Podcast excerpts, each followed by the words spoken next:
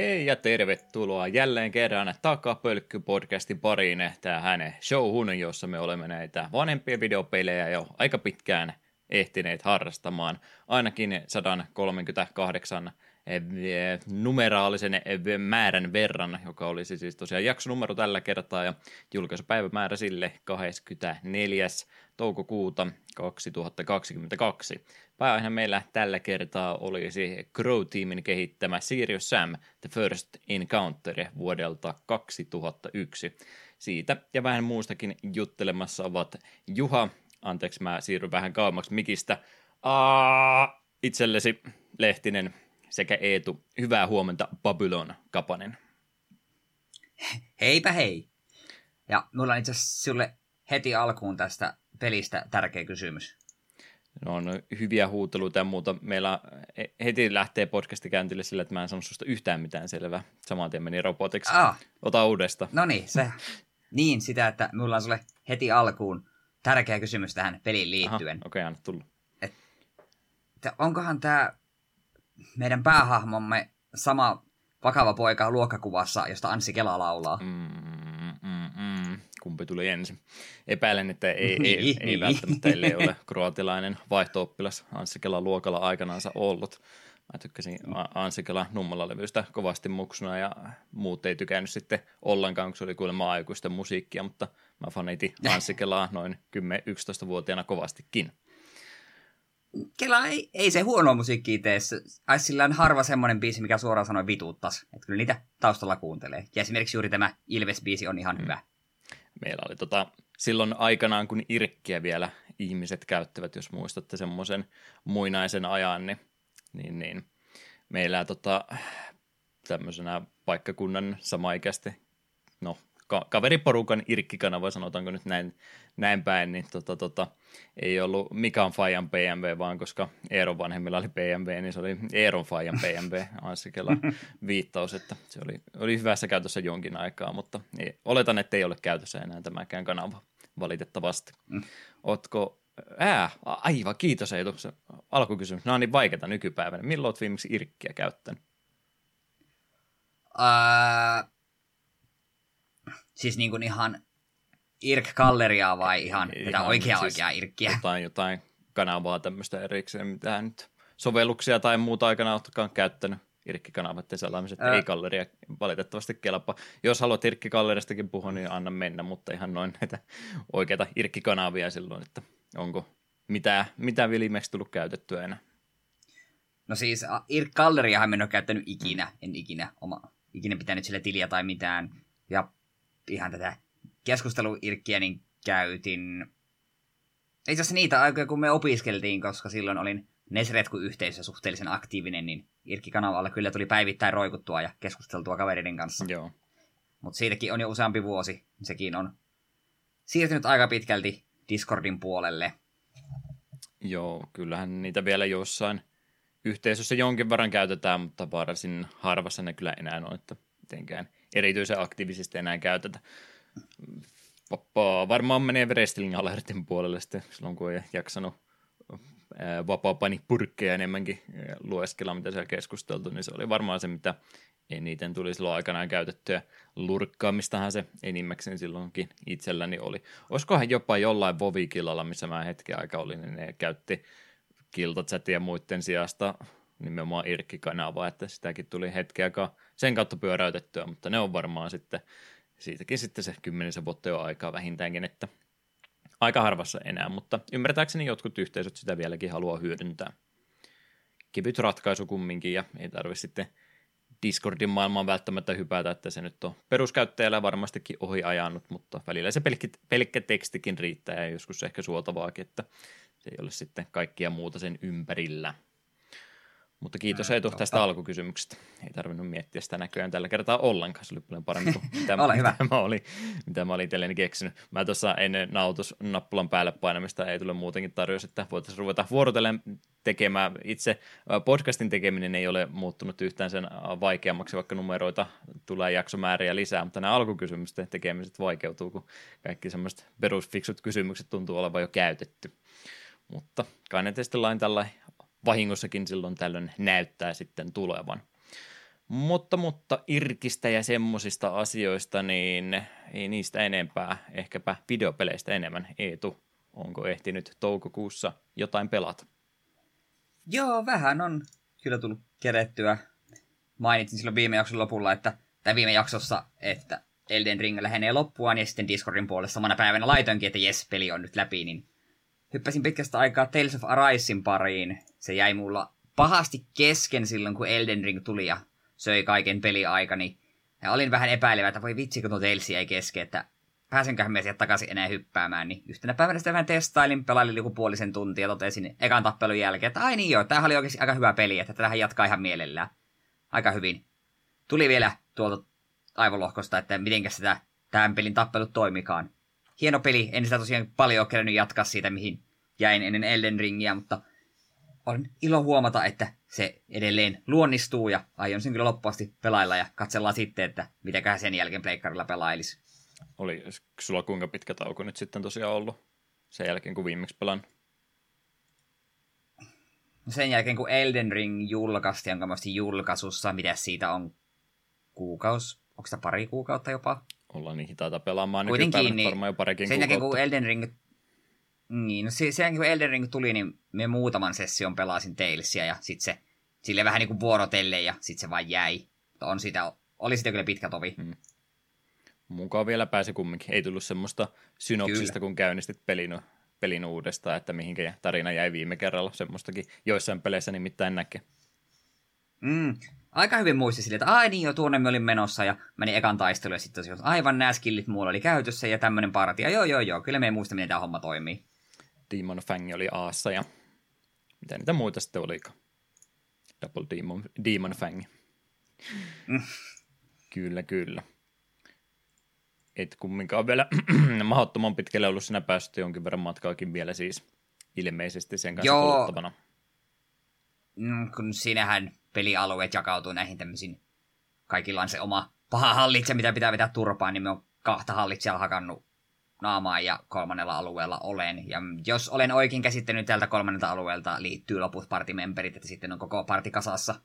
Näin minä ainakin olettaisin. Että kyllä siinä varmaan vielä joku parikymmentä tuntia helposti vierähtää. Mm. Kyllä, kyllä. Meillä on ilmeisesti, mitä mä tässä selailen meidän pelivalikoimaan muuta, niin enimmäkseen vaan kaikkea keskeeräistä vanhaa vähän aloitettua vaan, että oletan, että tulee varsin tilkkutäkkimäinen tästä meidän alkuosiosta muutenkin. Todennäköisesti. Mm.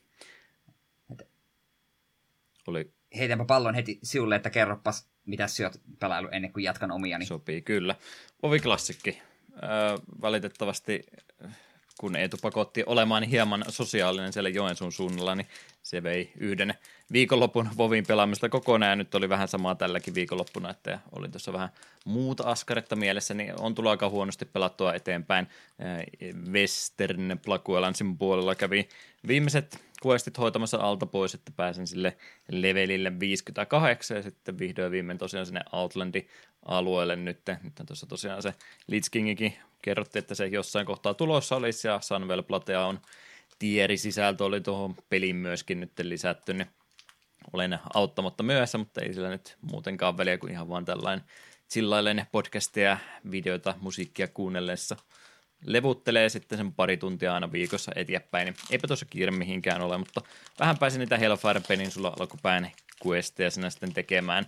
Ei ole vieraita ne missään tapauksessa, koska se on tosiaan tuolta äh, retailin, eli ajan tasalla olevan pelin puolesta, niin sitä vanhinta sisältöä, mikä vielä koskemattomana löytyy, niin ei ole sinänsä mitään uutta nyt tuosta eteenpäin enää nähtävän, että tuosta eteenpäin kaikin kyllä sitten muistaakin. Odotan vain, että saa kaikki vanhat kierin palaset sieltä vaihdettua sitten pois, että siellä on paljon jotain level 30 taso varusteita tällä ketkellä vielä päällä, kun ei ole yksinkertaisesti mitään parempaa koskaan tullut. Niin, niin lisärin puolella sitten ne menee aika nopeasti vaihtoon heti, kun vaan joku on sen näköinen, että oma armorityyppiä on, niin menee saman tien päälle, koska se on melkein tuplasti parempaa kuin mitä vanhempi oli. Mutta eipä oikeastaan Vovi-klassikista se enempää, vaan puhutaanpas Time Spiral Remasteredista, josta on itse asiassa seitsemänneksi viimeinen boosteri menossa. Voi että kun tämä aika on rientänyt vauhdilla eteenpäin, että nämäkin meinaa kohta kesken loppua. Niin, niin, katsotaanpas mitä täältä löytyy. Samalla kun mä selailen kommoneita täällä vähän läpi, niin mitenkäs toi Nykapenna vai mikä tämä uuden setin nimi oli? Onko se ihan siis täys oma, oma täysi settinsä, että se ei ollut mikään tämmöinen Commanderin juttu, vaan ihan niin kuin standardi setti kumminkin? Joo, Streets of Nykapenna oli ihan oma oma juttunsa. Se tuli ja meni, mitä nyt olen ihmisten kommentteja kuullut, niin ilmeisesti sen tämä limited pelimuoto, eli just draftit ja sealedit on ollut vissiin aika monelle semmoinen vähän pettymys, että siellä ei oikein ei silleen niin kuin Neon Kamikawa ja tämmöisten jälkeen, niin se, oli, se on aika monelle ollut vähän semmoinen, että eh, ihan aika, aika tylsä setti. Ja tarinallisestihan se oli todella monelle pettymys. Muun muassa minulle oli aika, aika vaisu esitys, odotin paljon enemmän. Näki ihan markkinointibudjetistakin, että Kamikawa meni melkein kaikkia. Kapena vaan tuli sitten jossain kohtaa. Tietysti omat tota, tota, korttipaljastukset enemmän normaalin tapaan, mutta muuten se rummutus tuntui menemään edelliseen settiin kyllä kaikki huomio. Joo, ja jotenkin just tää Lore-puolelta Neon Kamikawassa tapahtui paljon jännittäviä asioita, niin Nykapena oli vähän sitä, haa, Obnixidis tulee ja vallottaa tämän paikan, hei vähän siisti, mitä tapahtuu, ja sitten se oli vaan silleen, että tässä minä olen, nyt tässä minä menen. Mm. Aha, okei. Okay. Ja entäs tää, ja sitten muutenkin annettiin ymmärtää, että tapahtui isoja juttuja, ja sitten se vaan lässähti.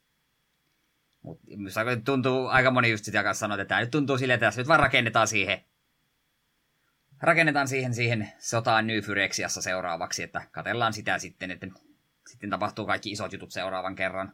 Ja Dominaria United taitaa olla se seuraava virallinen setti. Mielellään pysyn näistä kärryillä, kun tulee tämä Baldur's Gate, Battle for Baldur's Gate Commander Legends 2 vai mikä onkaan, joka on niin kuin Baldur's Gate-faneille varmasti helvetin hieno, ja itsekin on sitä ihan sillensä innoissani, mutta ah, tää on niin työlästä, kun yksi setti kerkee just, just tulla ulos, niin saman tien ruvetaan spoilaamaan ja kolmea seuraavaa, niin mm ei kerkeä oikein enää innostu mistään.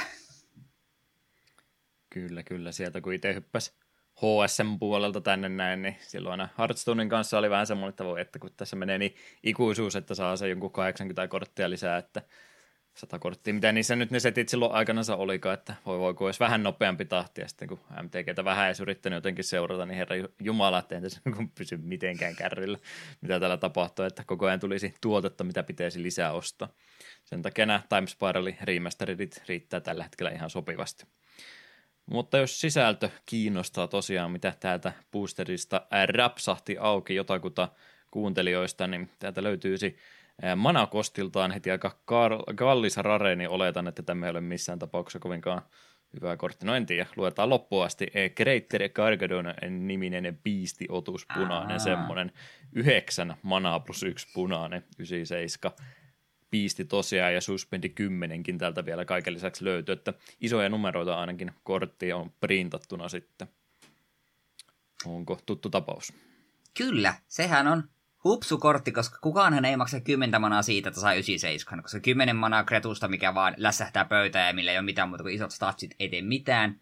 Mutta sillä on tosiaan se suspend 10, eli maksat yhden punaisen manan, ja se menee Exilin 10 suspend counterilla, ja sitten se 10 vuoron päästä läsähtää pöytään, jolloin sitten se onkin sieltä yhden mana 97. No joo, mutta tulee 10 vuoron päästä, vähän hidasta, mutta sen lisäksi siinä on vielä semmonen jekko, että sillä lukee, että sacrifice an artifact creature on land. Ja jos näin teet, niin voit poistaa yhden time, tai suspend counterin Creator Gargadonilta. Eli jos sulla on jokin keino tehdä vaikka paljon pieniä toukkeneita, niin sen kuva uhraat ne tuolle ja sit sillä se yhden manan 97 tupsahtaakin yllättävän nopeasti pöytään. Ei tuo silti, se on vaan iso mörkö Eli se ei niin kuin itsessään paljon tee, mutta jos sulla jotain jekkuja, että vaikka se heität sen vastustajan naamaan sen powerin edessä tai vastaavaa, niin tietysti dekeissä voin kuvitella pelaavani. Ja on se vähintäänkin hauskaa vaan pelata se ekalla vuorolla ja katsoa, että sieltä se tulee. Se, hitaasti, mutta sieltä se tulee. Hitaasti, mutta va- varmasti. Kymmenen vuoro on kumminkin ikuisuus ja monia pelejä, missä ei ikinä kymmenettä vuoroa tule tapahtumaankin, että kyllä tätä jotenkin täytyy nopeuttaa sitten varmastikin. Mm, ja vähintään, het, hetkinen, mutta saa uudelleen lukea se, tuossa, oliko siinä joku erityinen ehto.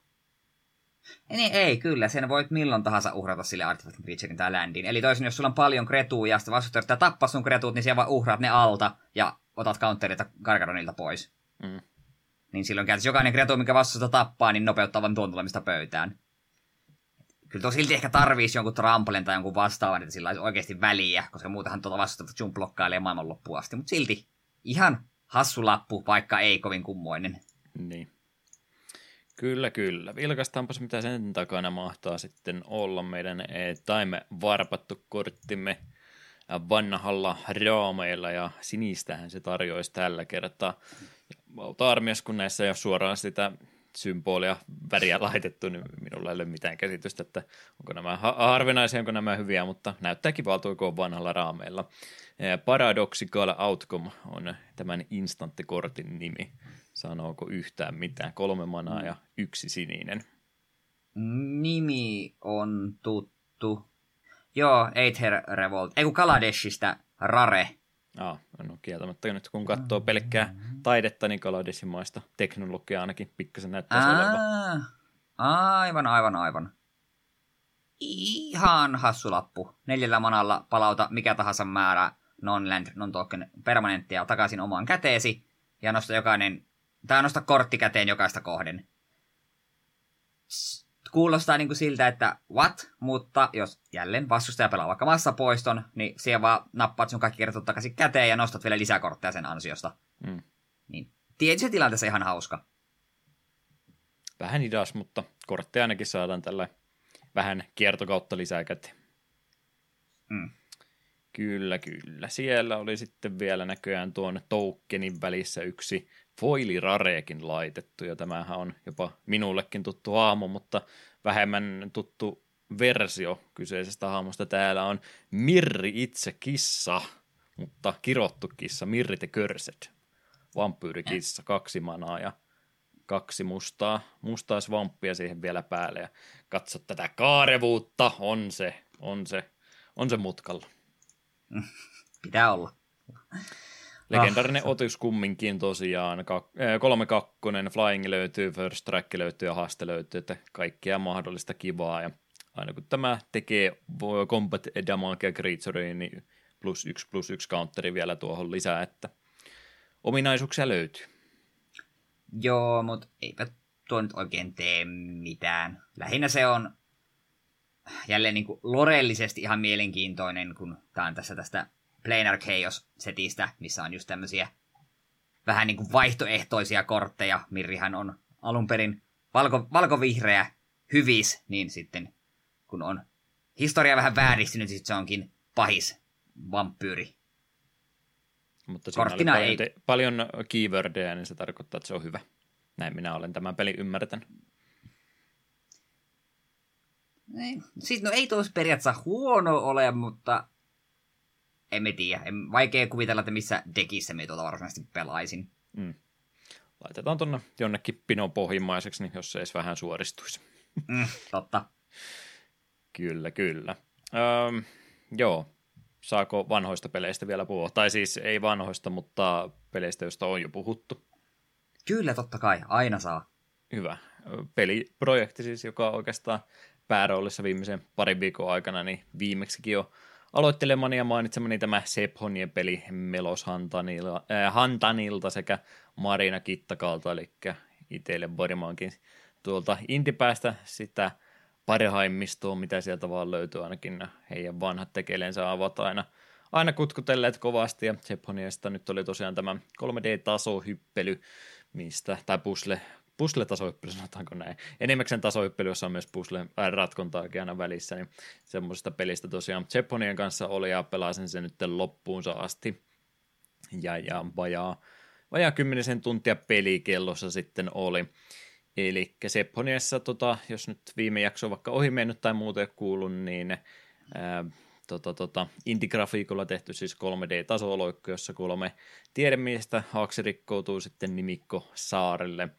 Ja siinä sitten, kun ei minkäänlaista yhteyttä ulkomaailmaankaan ole, niin tarkoitus olisi lähteä sitten vähän tutustumaan saaren eh, sisältöön paremminkin, että minkälainen ekosysteemi täältä oikein löytyykään, ja sitten sen kautta sitten jokaiseen eliölajikkeeseen siellä tutustumaan, ja tämä eh, yhteys näihin otuksiin tehdään nimenomaan sitten tällä pelin omalla linkkisysteemillä, että me pelataan puzzle-peliä jokaista, jokaisen creaturein kohdalla näillä Tetris-palikoilla, joita pöydälle pistetään, yritetään samanväriset palikat laittaa rinnakkain ja tällä tavalla sitten tietyssä vuoromäärässä yrittää nämä puzzlet pelata läpi, jotta saadaan tämä linkkihahmon tai otuksen välillä sitten luotua, niin tämmöinen tämmöinen idea tosiaan pelissä on siinä sitten välissä nimenomaan sitä 3D-tasoloikkaa harrastetaan. Siinä mielessä mm, jälleen kerran sama efekti kuin joka ikisellä heidän muullakin peleillä. No tietysti nyt alkuperäistä Anodynia lukuottamatta kuudotukset ei ollut missään, mutta, mutta jokaisen heidän pelin kanssa ollut semmoinen olo ensimmäisen tunnin jälkeen, no ei tämä nyt ihan sitä ollut mitä mä odotin, mutta jatketaan kun mä oon tästä edellisestäkin pelistä tykännyt ja joka kerta on käynyt sillä että lopussa, että ai että kun oli taas hyvä ja niin kävi Seponien kanssakin sitten, että ei minun pitäisi epäillä ollenkaan, etteikö sieltä minulle juurikin sopivaa indie-pelikokemusta joka kerta tulisi. Ja kyllä sitä tälleen kerran Seponiasta sitten löytyy myöskin.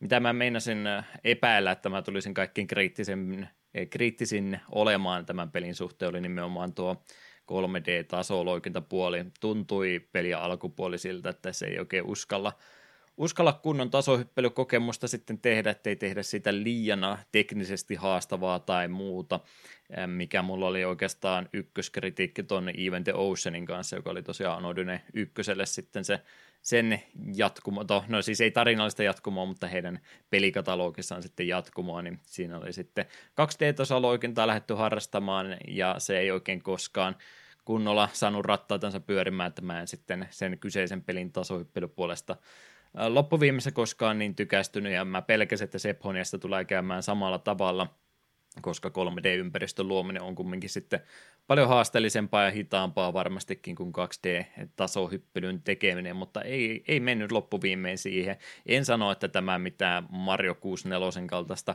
akrobatiaa tulisi tarvittamaan, mutta ihan fiksulla tavalla kumminkin pelin kontrollit ja muut toteutettu, eli verraten moneen muuhun 3D-tasoloikkaan, niin yleensä halutaan antaa sitten ne kaikki tasohyppelytaidot aika nopeasti, että löytyy löytyy slideja ja tuplahyppyä ja kaikkea muuta, niin tässä ei oikeastaan ollut siis tuplahyppyä ollenkaan, mikä niin kuin tuntuu jo omituiselta nykypäivänä, että pakkohan on tämmöisessä pelissä nyt olla se tuplahyppy. No käytännössä tässä on tuplahyppy ja tässä jopa triplahyppykin, ja mitä mä tällä nyt sitten tarkoitan, niin eh, muuten ei pysty muuta kuin sprinttaamaan ja hyppäämään, mutta sulla sitten on dashi siinä apuna, mikä ei kantamalta juurikaan sun tätä maksimihyppypituutta pidennä se enempää, mutta jos sun dashi osuu seinään, niin sä siinä tapauksessa saat tuplahyppyn käytännössä sillä, kun sä kimmotat itse seinästä ylöspäin. Niin, niin se oikeastaan siihen sitten ehto laitettu, että sä pystyt tuplahyppäämään, mutta sulla täytyy olla joku kiinteä objekti siinä sun edessäsi, mistä sä sen kimmokkeen sitten otat.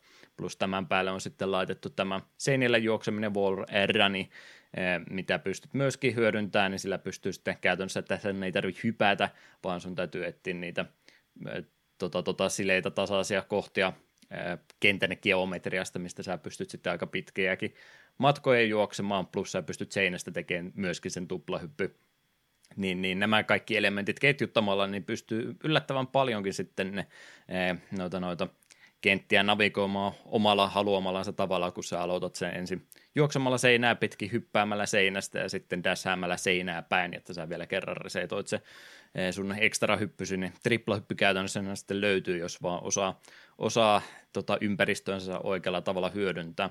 Ei tosiaan, vaikka mä just sanoin tällä tavalla, että on tämmöinen monta eri e, tota, tota, ominaisuutta sitten, mitä pystyy hyödyntämään, niin se peli ei loppuviimein sulla vaadi niitä kovinkaan tarkasti sitten käyttämään, että nimenomaan jos sä hallitset tuon kaiken kikkailun, mitä pelistä löytyy, niin sä pystyt skippaamaankin aika paljon jotain tiettyjä tasohyppelykohtia, mutta mä tykkään sitä kovasti ja semmoinen elementti, mitä on hirveän hankala muutenkaan kehua oikealla tavalla, että mä saisin teidät ymmärtämään, mitä mä tarkoitan, mutta heidän heidän kahden näissä peleissä on muutenkin aina tuntunut olevan tämmöistä, että ehkä puolittain tarkoituksella ja puolittain vahingossa on semmoisia elementtejä peleissä, mitkä vähän rikkookin sitä samalla alkuperäisessä Anodyneissa esimerkiksi pystyi käytännössä ikuisesti hyppäämään, jos sulla oli tota, toi, toi ruudunvaihdos välissä, että alkuperäinen Anodyne oli käytännössä Zelda 1, missä oli selvät screen breakit, jos sä hyppäsit screen äh, tota, ruudun vaihdoksesta toiseen, niin sä pystyt jatkamaan sitä hyppyä, ja käytännössä sillä tavalla, kun sä tota, sitten jatkuvasti vaihoit sitä ruutua ees takaisin, sä pystyt siksakkaamaan itsensä äh, out of boundsia aika monestikin. Tämmöisiä juttuja, mitä välttämättä mitään oikeaa hyötyä ole tai muutakaan, mutta huomaa vaan, että tarkkaavainen pelaaja löytää tämmöisiä omiakin keinoja sitten ratkaista joitain ongelmia ja muuta, niin niitä on kovasti näissä peleissä ollut. Ehkä se on osittain sitä, että ei ollut tarkoitus tehdä välillä, ne on jopa osannut hyödyntääkin sitä ja saattaa olla sitten jossain jossain paikassa, mihinkä ei pitäisi päästäkään, niin 99 prosenttia tapauksista on, että ei siellä oikeasti mitään, mutta välillä siellä saattaa olla vaikka joku, joku NPC, joka puhuu sitten näin neljännen seinän rikkovana tekijän äänenä, että hei kiva, että pääsit käymään, että ei, ei tänne tarvinnut tulla, mutta hauskaa, että maltoit täälläkin pyörähtää, niin tämmöisistä asioista mä tykkään kovastikin.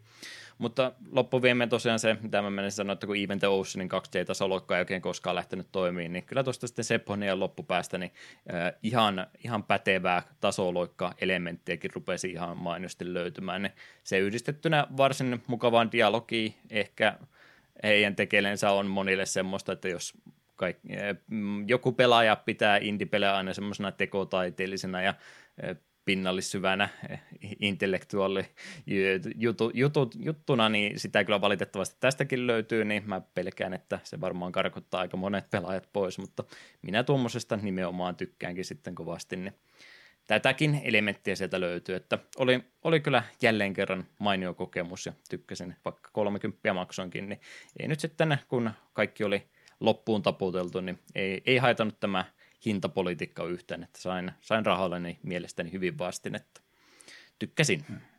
Hmm, no se on aina hyvä. Kunnon monologi siihen, mutta täytyy heidän pelejänsä aina kehua. Hmm. Onko sulla ehkä jotain vähän triple aampaa tuotantoa ollut tuona ohella? Joo, itse asiassa on. Mainitsinkin silloin viime jaksossa, että sain veljeltä synttärilahjaksi tuon Pokemon Legends Arseuksen ja sen tuossa jossain välissä aloittelin. En ole sitä kuin ehkä nelisen tuntia pelannut ja täytyy kyllä sanoa, että vihdoinkin Pokemonissa jotain uutta. Olisi, tuntuu todella hämmentävältä pelata Game Freakin Pokemon-peliä, mikä tuntuu näin tuoreelta.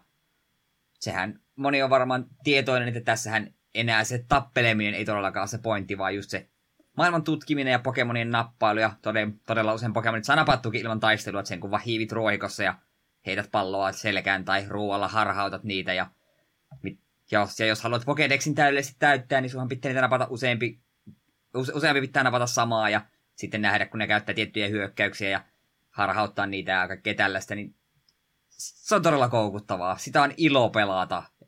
Ja me todella toivon, että Pokemon Legendsia tulee jatkossa lisää. Ja vaikka en vasta noin silleen alkupuolella, niin en koko peliä ole vielä nähnyt, mutta siinä silti se koukuttavuus on tullut alusta asti kyllä selväksi. Ja ensimmäistä kertaa kyllä myös Pokemon-pelissä voi tuntea vain jonkinlaista jännitystä, kun olin muuten vaan tutkimassa ja sitten näin, että hetkinen, tuollahan on ihan massiivinen buisel, semmoinen niin oikeasti oikeasti massiivinen, kaksi kertaa pelihahmoa isompi, jolla silmät hehku punaisina, ja me tiesi, että tässä pelissä on näitä tota alfa Pokemon, ne on vissiin tavallista pahempia. Sitten, no, mutta mulla on tätä Shinksin toinen muoto Luxio ja sillä sähköhyökkäyksiä, niin kyllähän mä ihan buiselin voitan. Lähden sitä kohti. Me itse oli, mun buisel oli vielä 16 ja taistelu alkaa ja se oli vielä 30 ja se yhdellä iskulla veti mun Luxiota turpaan. Ja tässähän, kun se on kuitenkin niin open worldi, niin ei ole silleen, että okei, hävisit juokse valitset valikosta juokset karkuun, vaan ei, sinun pitää oikeasti ottaa jalat alle. Ja siinä on tiettyä kuumotusta, kun massiivinen Pokemon silmät punaisina kiiluen juoksee sun pelihaamos perässä. Oikeasti meidän vähän jännä kakka mennä housut. Apua, miten se nyt tapahtuu? Tarvitsi kauan kun juoksin ja lopulta pääsin karkuun. Myöhemmin näin myös punasilmäisen Snorlaxin pyörivä jossain kaukaisuudessa, niin siinä kohtaa oli nope, tuonne minä en mene. En, en, minulla ei ole mitään asiaa tuoda Snorlaxin luokse vielä tässä kohtaa peliä. Olen siitä melko varma. K18 kauhupeli. Kyllä. Ja se on sinällään myös ihan hauska, kun tosiaan ne villit Pokemonit, jotka on aggressiivisia, ne hyökkää sun pelihahmon kimppu, jos Pokemonia ulkona.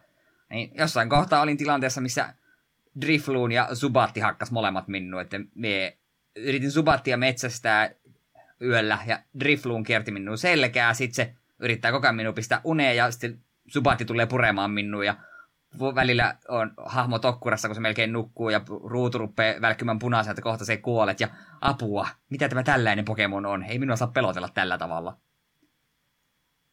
Rikoin kyllä kaikkia minun kaavoini, koska mehän aina aloitan Pokemon-pelit vesipokemonilla, koska se nyt vaan tapa. Nyt kaavan rikoin, koska mien hirveästi pidä Oshavotin viimeistä muodosta, Samurotista. Musta on typerän näköinen myös tämä, tämä Legendsin, tämä, tämä, tämä Hisujan versio. Niin ajattelin, että aloitetaan kerrankin tuli Pokemonilla. Otin Cyndaquilin, koska tiedän, että siitä tulee puoliksi kummitus tällä kertaa viimeisessä muodossaan. Ja minusta Cyndaquil on tuli startereista yksi mun suosikkeja. Se on ihan hauskan näköinen veijari. Mutta tosiaan ihan alkuvaiheella vasta olen, että vielä on paljon edessä. Ja kiitokset veljelle, kun tämän lahjaksi sain. Oikein hyvä peli. Oli se mulla itselle kyllä ostoslistalla, että jo enemmän tai myöhemmin olisin kyllä sen hankkinut. kuilista vaan. Tulee tämä, kun vilkasi silloin aikana, kun Goldit ja Silverit eh, tuli markkinoille, niin vilkasi sitten kaveri olla yli ensimmäistä kertaa, että miltä miltä peli käytännössä näyttää, ja hänellä oli siinä kohtaa muistaakseni jo peli kutakuinkin sinne Helitä Forin menossa, ja katson sitä hänen partiaan, niin se oli kutakuinkin luokkaa level 81 Typhlosionia ja level 5 rattata, jolla oli kat, ja neljäs lotti oliko ne tyhjiä, ihan suosi olla, että tästä nyt ruveta mitään weaknessia tämmöisissä peleissä harrastat. Enemmän leveleitä, enemmän vahinkoa, niin se on enemmän voittoa. Ai vai vai. Mutta, mutta toi tosiaan muistaa silloin oli ehkä vähän mielimaissa noiden Pokemonia ja muiden suhteen, ja kyllä oli hyvinkin varautuneita ihmiset tuohon arkeukseen, kuin trailereiden muiden perusteella, että eivät halunneet olla etukäteen liian positiivisia sen suhteen, että tiedä mitä sieltä mahtaa olla tulossa. Ei ilmeisesti ihan 10 kautta 10 peli tullut, mutta kumminkin paljon paremmin kuin mitä monet pelkäsivät. Suorastaan Kyllä, hyvä ja peli. Kyllä, ja sepä just kun kerrankin niin kun Game Freak uskalti ottaa vähän riskejä, että ei tehdä sitä saman kaavan Pokemon-peliä, vaan tehdä asiat oikeasti eri tavalla, ja se toimi. Ja monihan on jo sanonut, että jos tämä tarkoittaa sitä, että jatkossa meillä on tämä Main Pokemon Series ja Pokemon Legends-sarja, niin kelpaa. Ja väittäisin, että tuo on varmaan yksi syy, minkä takia sitten, kunhan tämä Pokemon on Violet ja Scarlet tulee, niin se sitten tuntuu taas ehkä sille vähän tuoreemmalta, kun tässä välissä oli tämä Legendsi. Mm. Kyllä vain, kyllä vain. Pitäisikö Swordia sieltä laittaa uudestaan pelailun, kun vähän pahasti kesken jäi itselle. Mm. Olikohan siihenkin tullut kuinka paljon sitä sisältöä nyt sitten? Siellä oli se oma, oma saaresisältö, oliko sitten joku, joku, joku talvi-expansionin juttu, mutta nämä taisi olla ne sisällöt, mitä siihen peliin ainakin oli tullut. Oletan, Joo, että et se... hirveästi seurannut. Otahan nyt, men kaksi DLCtä niin kai tuli. Crown Tundra ja en sen toisen nimeä muista. Mm. Pari kumminkin, että lisäsisältöä niistäkin sitten löytyisi. Mm. Mutta voisin tässä samaan syssy sitten vielä mainita, tavall- tavallaan liittyy synttärilahjoihin, koska sain silloin parilta kaverilta fantasiapeleille lahjakortin, niin kävin sen sitten tuhlailemassa pitkään sille pyöriä, että mikäköhän lautapeli olisi kivaa. Ja sitten osuus silmin tämmönen lautapeli kuin Small World. Olin sitä kuullut ennenkin hyvää ja ajattelin, että no hitto, tämähän, tämähän me voisin nappailla. Ja sitä nyt pari peliä pelattu ja oli ihan nappiostos. Mainio peli. Onko nimi tuttu? Joo, mä en ole pelannut, mutta tutustuin konseptiin. Mulla oli tuossa vuosi puolitoista sitten tarkoitus myöskin kyseisen pelin väännös ostaa, nimittäin kaikkien rakastama, tänä päivänä rakastama Blizzard julkaisi World of Warcraftin version Small Worldista ja se oli mulla semmoisella ostos, ostoslistassa kärkisijoilla siihen asti, kunnes rupesi vähän Blizzardilla vähän muita uutisia kuulumaan, niin jäi sitten jäi siinä sitten Vovi Huumo ja kaikkien muiden jälkeen hommaamatta kyseinen versio, mutta voi olla, että se vielä hommattua tulee. Ilmeisesti siis tosiaan tämmöinen alueen vallotuspeli käytännössä kyseessä. Joo, idea on se, että maailma yksinkertaisesti on liian pieni kaikille kansoille. Pelialussa valitaan o- oma rotu ja sille täm- tai sillä niin pelissä randomoidaan niin rodut ja niille joku uniikki skilli skilleistä ja näistä riippuu vähän, että miten ne toimii ja jokaisella rodulla oma jekkusa. Esimerkiksi luurangot, mitä enemmän ne vallottaa alueita, niin ne saa sitten ylimääräisiä joukkoja – Amazoneilla on hyökätessä enemmän joukkoja, mutta ne ei sitten ole puolusto- puolustustaistelussa mukana ja kaikkea tällaista pientä kivaa. Ja ö, tässähän se eka rotu, minkä sä valitset, se ei tule kantaa sinun pelin loppuun asti, vaan siinä kohtaa, kun se huomaa, että hei, tämä rotu alkaa olla nyt tiesä päätöksessä, että mulla alkaa joukot vähentyä ja minä saa oikein hirveästi enää pistetilastoja kerrytettyä, niin se vaan kylmäviilisti hylkäät sun rodun, jätät sen ra- rappiolle ja nappaat seuraavan rodun, koska voittopisteet sulla kuitenkin pysyy itselläsi. Ja se on tosiaan ja hyvin suunniteltu. Tuossahan pelin mukana tuli kaksi kaksipuolista lautaa. Toisessa laudassa on kahden ja kolmen pelaajan laudat ja toisessa neljä ja viien pelaajan laudat. Et se just pelaajamäärässä riippuu, mitä lautaa käytetään, koska se on totta kai laskettu sille, että tämä määrä, tämä määrä kun on pelaajia, niin tämä mappi on juuri sopivan kokoinen, että se alkuun näyttää isolta, mutta yhtäkkiä sitä huomaa, että tässä on, pitää sotia joka suunta, jos mä haluan levittäytyä. Ja se, että kun nuo rodut ja special abilityt sekoitetaan joka kerta, niin siellä tulee mielenkiintoisia variaatioita. Että se antaa uudelleen peluarvoa. Ja vähän mitä lueskelinkin, niin siihen on pari lisäriä olemassa. Ja ne lisärit, mikä tuo niinku uusia noita mappeja, ne on ollut vähän nihkeitä ilmeisesti, mutta sitten on muutama Powerpack-niminen, missä on ihan vain pelkkiä rotuja ja erikoisominaisuuksia, niin niitä aika monessa vaikka kehuttiin, että sitten kun peruspelin rodut ja muut tulee liian tutuiksi, niin vähän powerpackia lisää ja peli saa elinikää hirveästi lisää. Näp- näppärää peli sille, että nopea oli oppia ja, peli no, ja sitä mukaan kun sitä pelaa, niin se vaan nopeutuu koko ajan. Ja hmm. Ei ollut virheostos. Olin, olin tähän tyytyväinen. Oli se Vovi-versio myös siellä hyllyssä, mutta minä en siihen halunnut koskea. Joo, no sopii, sopii siihenkin teemaan kyllä ihan hyvin, mutta ei, ei sitä teemaa välttämättä tarvii, että ei se sitä varmaan yhtään miksikään sitä se enempää muuta. Ymmärtääkseni mm. kumminkin semmoinen pelin kestoltaankin ihan suht nopea sitten, että ei, ei ole koko, koko viikonlopun strategiapelailu, että yhden pelisessiot ne suht nopeasti pitäisi olla myöskin pelattu. Joo, 40 minuuttia tuntia taisi niin boksi sanoa. Vähän pitempään tietysti joka eka kertaa pelaa, pelaa, kun pitää vähän tarkemmin katsoa, että hetki, niin mitä sitä tarkalleen että tämä murrotu tekeekään, mutta väittäisin, että muutaman kerran kun pelaaja alkaa tulla ulkomuistista, miten hommat toimii, niin sehän sitten nopeuttaa peliä kummasti. Jepa jee. Joo, mitähän tuosta nyt sitten muuta listalta ottaa. Voin mä yhtä, yhtä tota ajanvietettä kertoa. Tiedätkö, missä kaikessa tai missä tapauksessa pääsee muun muassa noita kukkapenkkiä kääntää ympäri ja kukkia istuttelemaan ja kaikkea muuta tämmöistä, tämmöistä aktiviteettia harrastamaan?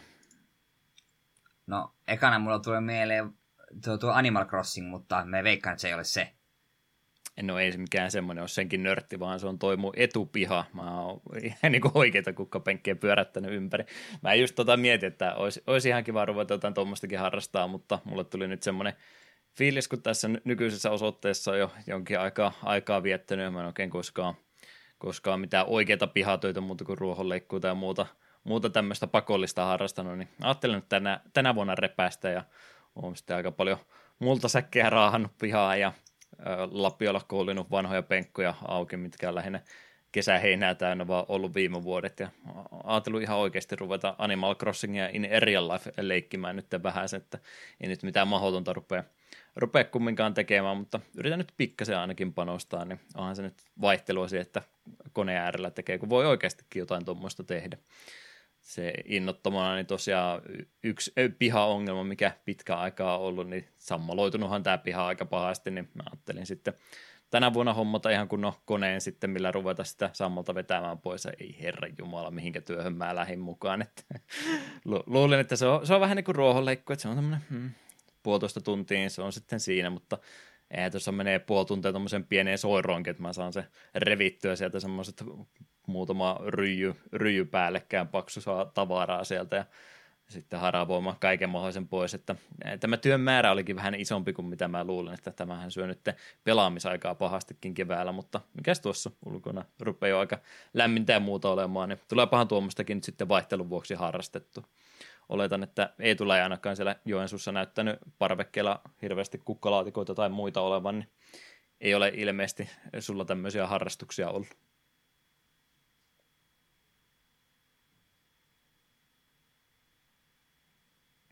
Oletan, kun ei vastausta heti tule, niin pätkii pahasti. Joo, a- a- aika karusti. Voisitko toistaa kysymyksen? niin, joo, tuossa puhui, että mitä kaikkea tuohon aikaa mennyt, kun on pihapuolella kaikkea istutusta ja muuta ruvennut nyt vähän myöhässä jo myönnettäkö, että olisi pitänyt jo toukokuun alussa tehdä, mutta silloin oli luntakin vielä pihassa, mutta tosiaan en ainakaan Joensuun asunnolla parvekkeella kukkalaatikoita tai muuta huomannut, niin oletan, että ei hirveästi ole tullut tämmöistä harrastettu. Juu, ei. Ei ole minun juttuni se. Mm. Joo, kyllähän aikaa vievää hommaa, mutta näkeepä nyt oikeasti kädensä jäljenkin sitten toivottavasti. Vielä ei ole mitään tapahtunut. Mä oletan, että täällä on sitten heinäkuussakin ihan vaan multa penkit jäljellä, vaan ettei sieltä sitten mitään kasvanut, mutta kokeillaan nyt ainakin yhe, yhtenä vuonna sitten, että mitä tuossa tapahtuu. Mm. Huomattavasti helpompaahan se on kuin ruudulla vaan Harvest Moonia tai jotain muuta tämmöistä pelaa, että rutiini löytyy nopeasti ja asiat tapahtuu ilman äh, tota, tota, hien vuodotusta ja kaikkea muuta, mutta vaihtelun vuoksi jotain tämmöistä fyysisempääkin harrastamista.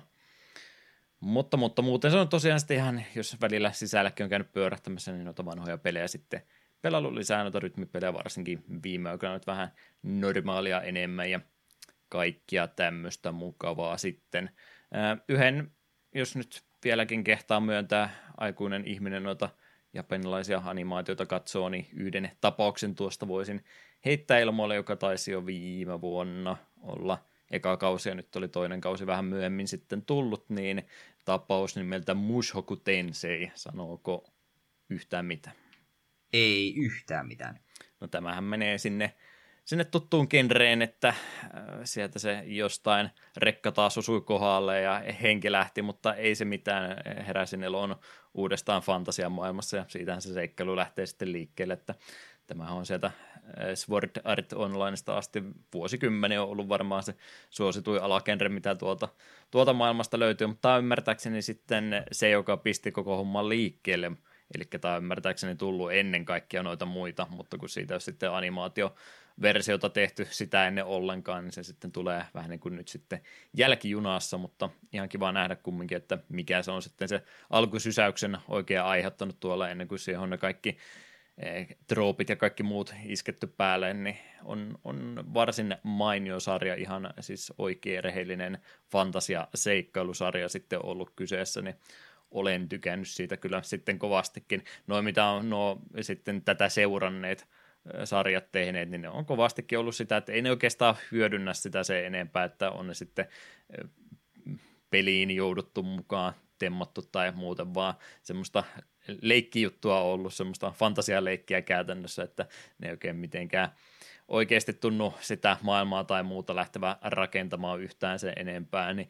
tämä on kyllä vetää sitten ihan niin sieltä alusta asti, että se ei ole nimenomaan sitä, että onpas kiva, että mä pääsen, pääsen jotain tota MMO-liikkeitä itse tekemään ja kaikki, kaikki rakastaa mua ja kaikkea muuta, niin tämä vetää niin kuin ihan siis ykköspäivästä asti, että naps kun kuuluu, henki lähtee kuin rekaalle tai mitä, mikä tämä nyt olikaan tämä eh, hengen vievä teko, mikä tuossa oli, niin samalla silmäyksellä sitten rupeaa toisessa paikkaa silmät aukeaa, niin kuin vastasyntyneenä käytännössä aloitetaan homma alusta, mutta pidetään sitten kumminkin kaikki ne vanhat muistot sieltä edellisestä elämästä, että ei nyt käytännössä aloiteta sieltä ollenkaan samalta tasolta kuin lapsi. Fyysisesti joo, mutta että kaikki, kaikki se tietämys ja kokemus ja tämä niin siirtyy siinä sitten mukana ja tajunnan taso myöskin, niin se oikeastaan se se juttu, miten tuo aloitetaan, ja ihan semmoinen kysymys, mitä varmaan silloin tällöin tulee aina mietitty, että mitä jos saisi toisen mahdollisuuden tehdä asiat paremmin, niin tulisiko se tehtyä, niin se oikeastaan tuo Mushoku Tenseen se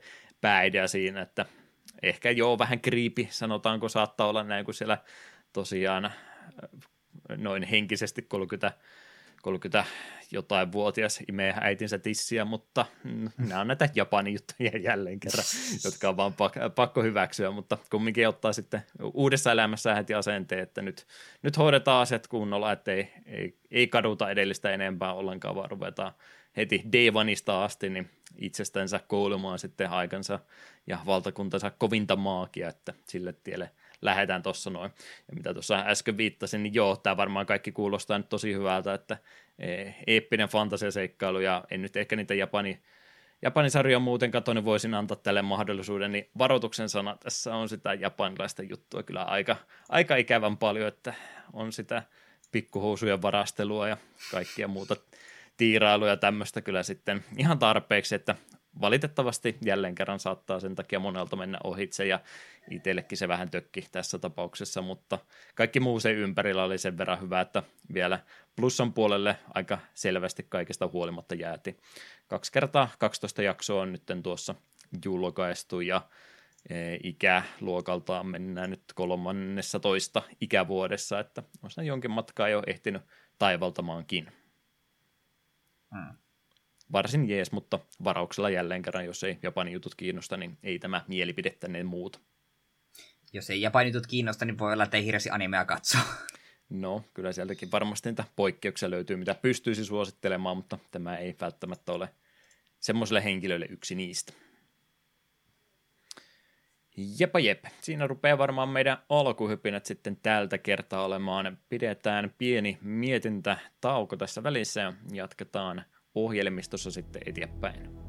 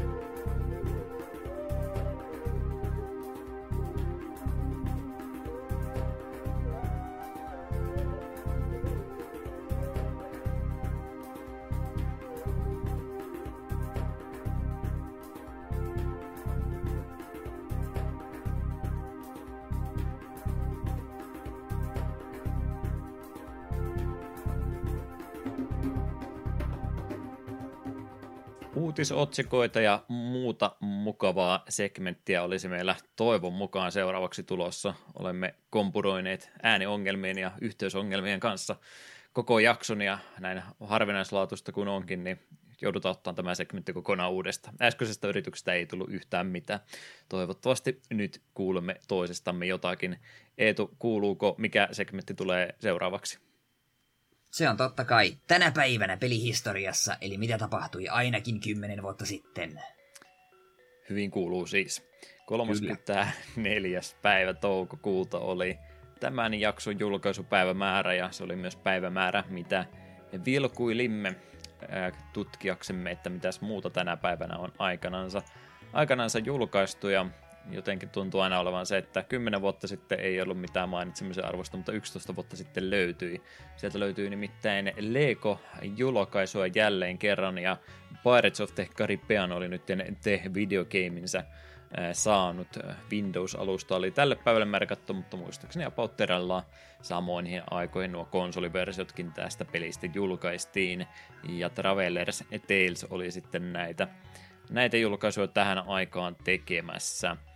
Ja, ja, ja kysymys, jonka ei tuli jo kerran esitin, mutta se ei mihinkään tallelle jäänyt, niin oli nimenomaan tämän pohjalta se, että ollaan me noita Lego-pelejä kovastikin pelattu ja muuta, mutta ei sitä nyt joka kerta samaa kysymystä kysytä, vaan kysytäänpäs näin päin, kun kerran äh, Karibian äh, seikkailuissa ollaan, niin mitenkäs toi Johnny Deppin ja Amber Heardin oikeudenkäynti, se on se syy, minkä takia mä tämän valitsin tämän pelin tähän segmenttiin tällä kertaa, niin oletko kyseisten henkilöiden oikeudenkäyntiä seurannut aktiivisesti? En ole seurannut. Syytöksiä olen puolin toisin kuullut ja en, en varsinaisesti ole kantaani valinnut, mutta jos pitäisi mututuntumalla mennä, niin kyllä musta tuntuu, että Amberilla ei ehkä ihan puhtaat jauhot pussissa. Eipä välttämättä joo, tuntuu kyllä olevan, että vähänkin mitä on aikanaan YouTubesta tullut eh, tilauksia pistettyä sisään, niin jos ne vähäkään on tuonne draamapuolelle kallellaan joskus ollut, niin ne on kyllä mehustellut tällä, tällä keissillä sitten päivästä toiseen lukuisia videopätkiä meemejä varsinkin täytyy kovastikin tämä ympäriltä tehdä, niin taitaa, taitaa olla tämä semmoinen tietynlainen merkkipaalu meidän sukupolvelle, mitä jatkossa sitten muistella, että muistatko silloin 2022, kun nämä, nämä oikeudessa riitelivät meidän, meidän riemuksemme. Mm. Kyllä, kyllä. Jatkokysymyksenä, miten nuo leffat muuten? Eka oli ihan jees ja jatko-osista en muista mitä. Öö, olen valitettavasti nähnyt kai ne kaikki, ainakin aivan liian monta. Eka on tosiaan ihan, ihan kiva, ei mistä mikään erikoinen ja kakkosella kun sitä eteenpäin, niin Jack Sparrown hahmo oli minun mielestä jo varsin kulunut. Mm. Ei niin kuin, jah. Taisin niistä viimeisimmän käydä ihan teatterissakin katsomassa, mutta kuten sanoin, niin ei mitään muistikuvia, mitä niissä on sitten tapahtunut. Mm. Onko ehkäpä muistikuvia, mitä on tapahtunut ö, pelissä, joka julkaistiin 2004? Siellä olisi nimittäin meille tuttua sisältöä pelimuodossa nimeltänsä Mario vs. Donkey Kong GPA-pelistä, siis kyse Jenkki-julkaisu tälle Nintendon kehittämälle tasohyppely puzzle sekoitukselle ja tosiaan jos vähänkään tutulta kuulostaa, niin syyhän johtuu siitä, että me ollaan tuolla jaksossa numero 005 jo silloin kauhuhuon kauan sitten kyseistä peliä käsitelleet. Onko yhtään mitään muistikuvia, mitä mieltä mahdoit tuosta pelistä olla? Muistelisin, että se oli ihan kiva. Ei, ei mikään sellainen, että mikä tekee mieli palata uudelleen sen pariin, mutta oli kuitenkin semmoinen ihan hassun hauska oma, oma tapauksensa. Ja sen muistan, että oli minun jaksoehdotus. En tiedä, että mistä ihme mielen sopukoista se jo noin aikaisessa vaiheessa päätyi jaksoksi. Hmm. Olisiko siinä takapölkylle uusi slogani, että kaikki oli ihan kiva. Mutta ei, mut ei ole enää. Ennen niin. oli kaikki kivaa, mutta nyt ei ole enää. Niin, se on, se on se toinen podcast, jonka mielestä kaikki on pelaamatta paskaa. Kyllä, kyllä. Joo, tosiaan jakso numero, numero viitonen jo, niin en välttämättä lähde suosittelemaan ehkä sitä. No on siellä meidän ekalta vuodeltakin jotain varmaan ihan, ihan jo semmoista jakson muotoon saatua tavaraa, mutta ehkä se meni vielä harjoitteluun piikki ainakin ekat kymmenen jaksoa ja vasta siinä sitten 20 jälkeen rupesi tuntua, että tämä ei ole aika rutiinilla täältä, täältä rupeaa tulemaan ja siitä se laatu on vaan sitten vuosi vuodelta laskenut koko ajan. Mm.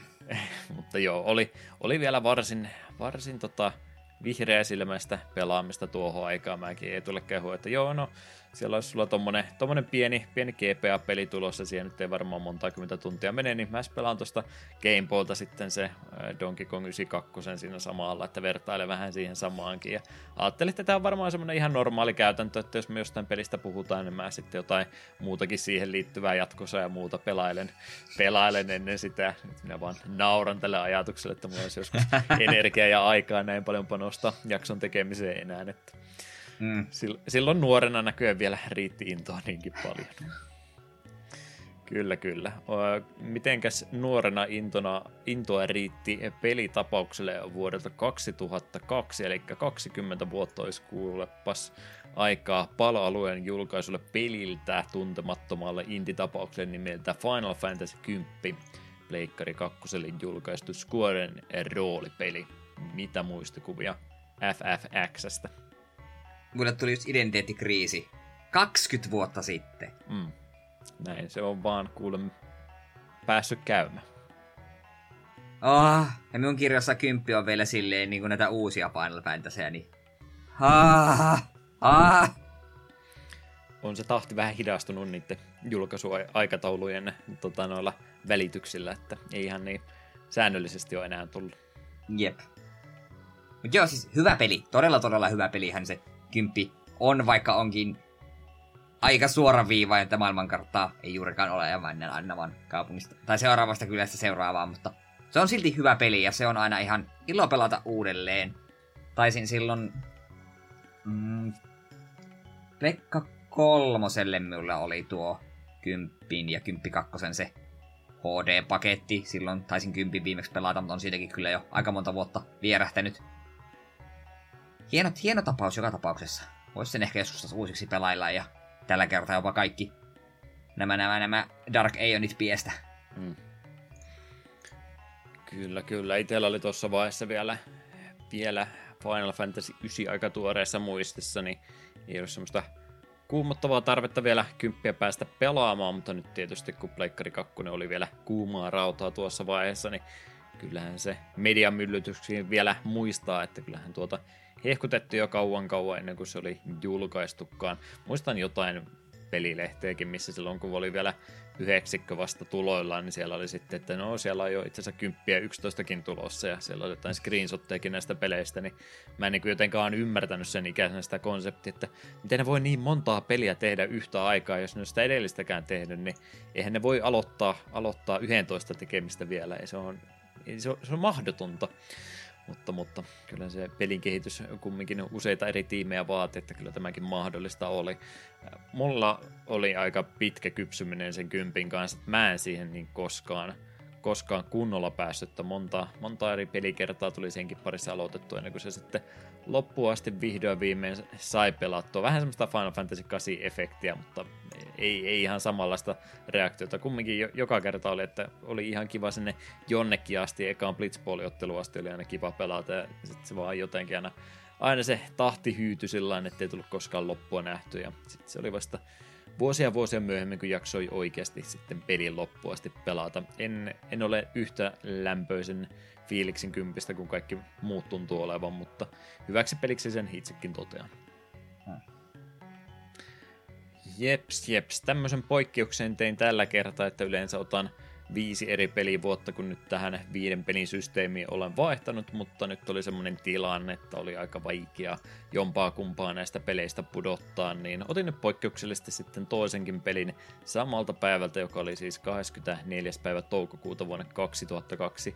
Myöskin 20 vuotta sitten julkaistu peli GameCubeille Super Smash Bros. Melee julkaisu sille tällä. Ja tässäkin kohtaa ja HAL Laboratory siinä julkaisijana, tai siis kehittäjänä oikeastaan ja Nintendo julkaisijana, ja sieltä sitten N64 partitappelupeliä tuotiin Gamecubelle, ja jos eka nyt ei vielä täysitti ollut, niin meillä oli sitten timanttihitti, sanotaanko vaikka tuolla tavalla, että edelleenkin ahkerasti pelataan, ja yksi suositummista tuon tyylinsä peleistä edelleenkin tänä päivänä vieläkö tulee meleetä hakattu. On täytyy myöntää, että Melee on, no okei sen 3DS-versio lisäksi, niin ainut Smash, mitä me en ole ollenkaan pelannut. Orkista on pelannut emulla, Wii-versiota veljen Wiillä, Wii U-versio löytyy iteltäni ja Ultimate löytyy iteltäni, mutta Melee on se, mitä ei ikinä tullut tilaisuutta päästä itse pelaamaan. Hmm. Joka on hämmentävää, kun se tuntuu monen mielestä olevan se paras. Joskin en nyt tiedä, että onko tämä vähän äh, aika kullannut muistot tuon meleen suhteen, kun jotkut, jotkut sitä tahkoo suorastaan fanaattisesti ja eivät suostu edes katsomaan Ultimaten suuntaan, koska meille on olemassa. Hmm. Se on vähän sitä, kun meleissäkin vielä iso, iso hyppy eteenpäin 64 ja siellä oli sitten paljon, paljon tota, sanotaanko ongelmia, mitä sitten kunnon pelaajat totesivat, että hetkinen, ei nämä ole ongelmia, koska minä pystyn jotenkin hyödyntämään näitä omaksi edukseni, niin sen takia tämä on hyvä, kun tässä on sitä syvyyttä sitten sen kautta enemmän, niin ymmärrän heidänkin pointtinsa, mutta ihan partipelinä hän kyllä Meleo silloin toimi varsin mainiosti, niin ymmärrän kyllä, että minkä takia kasuaalit ja HC-pelaajat yhtenänsä, niin Meleestä kovastikin tykkäävät. Melee HDta odotellessa. Hmm. Viimeinen pelitapaus sitten noiden kahden rinnalla ei ehkä välttämättä yhtä hyvin onnistu eduksensa esiintymään, mutta pelitapaus, mitä emme ole muuta kuin yhden kerran ohi mennessä maininneet, ja myönnyttäkö nyt en ole lisää tutkimusta senkään jälkeen tehnyt, mutta ehkä ei yhtä korkealle arvostettu pelitapaus tapahtui vuonna 2000 tänä päivänä, kun Earthworm Jimin 3D-seikkailu sai julkaisunsa N64-versio taisi tästä pelistä olla ja sitten Windowsille tämä oli tänä päivänä portattu. Vis Entertainment oli tämän kyseisen kyseisen pelin sitten kehittänyt ja en ole hyvää asiaa tästä pelistä koskaan kuullut. harmillista. Earthworm Jim 1 ja 2 on hyviä pelejä. Myöhässä hyppäsi tonne 3D-kelkkaan ja ei tosiaan sitten mitään äh, kyseisen genren uran uurtajien pointtereista tainnut osata hyödyntää, että ilmeisesti varsin, varsin köyhähkö peli ja ei kovinkaan nättikään tai hyvin pelaava, että valitettavasti semmoinen tapaus, että sen ehkä sivuuttaa voisi.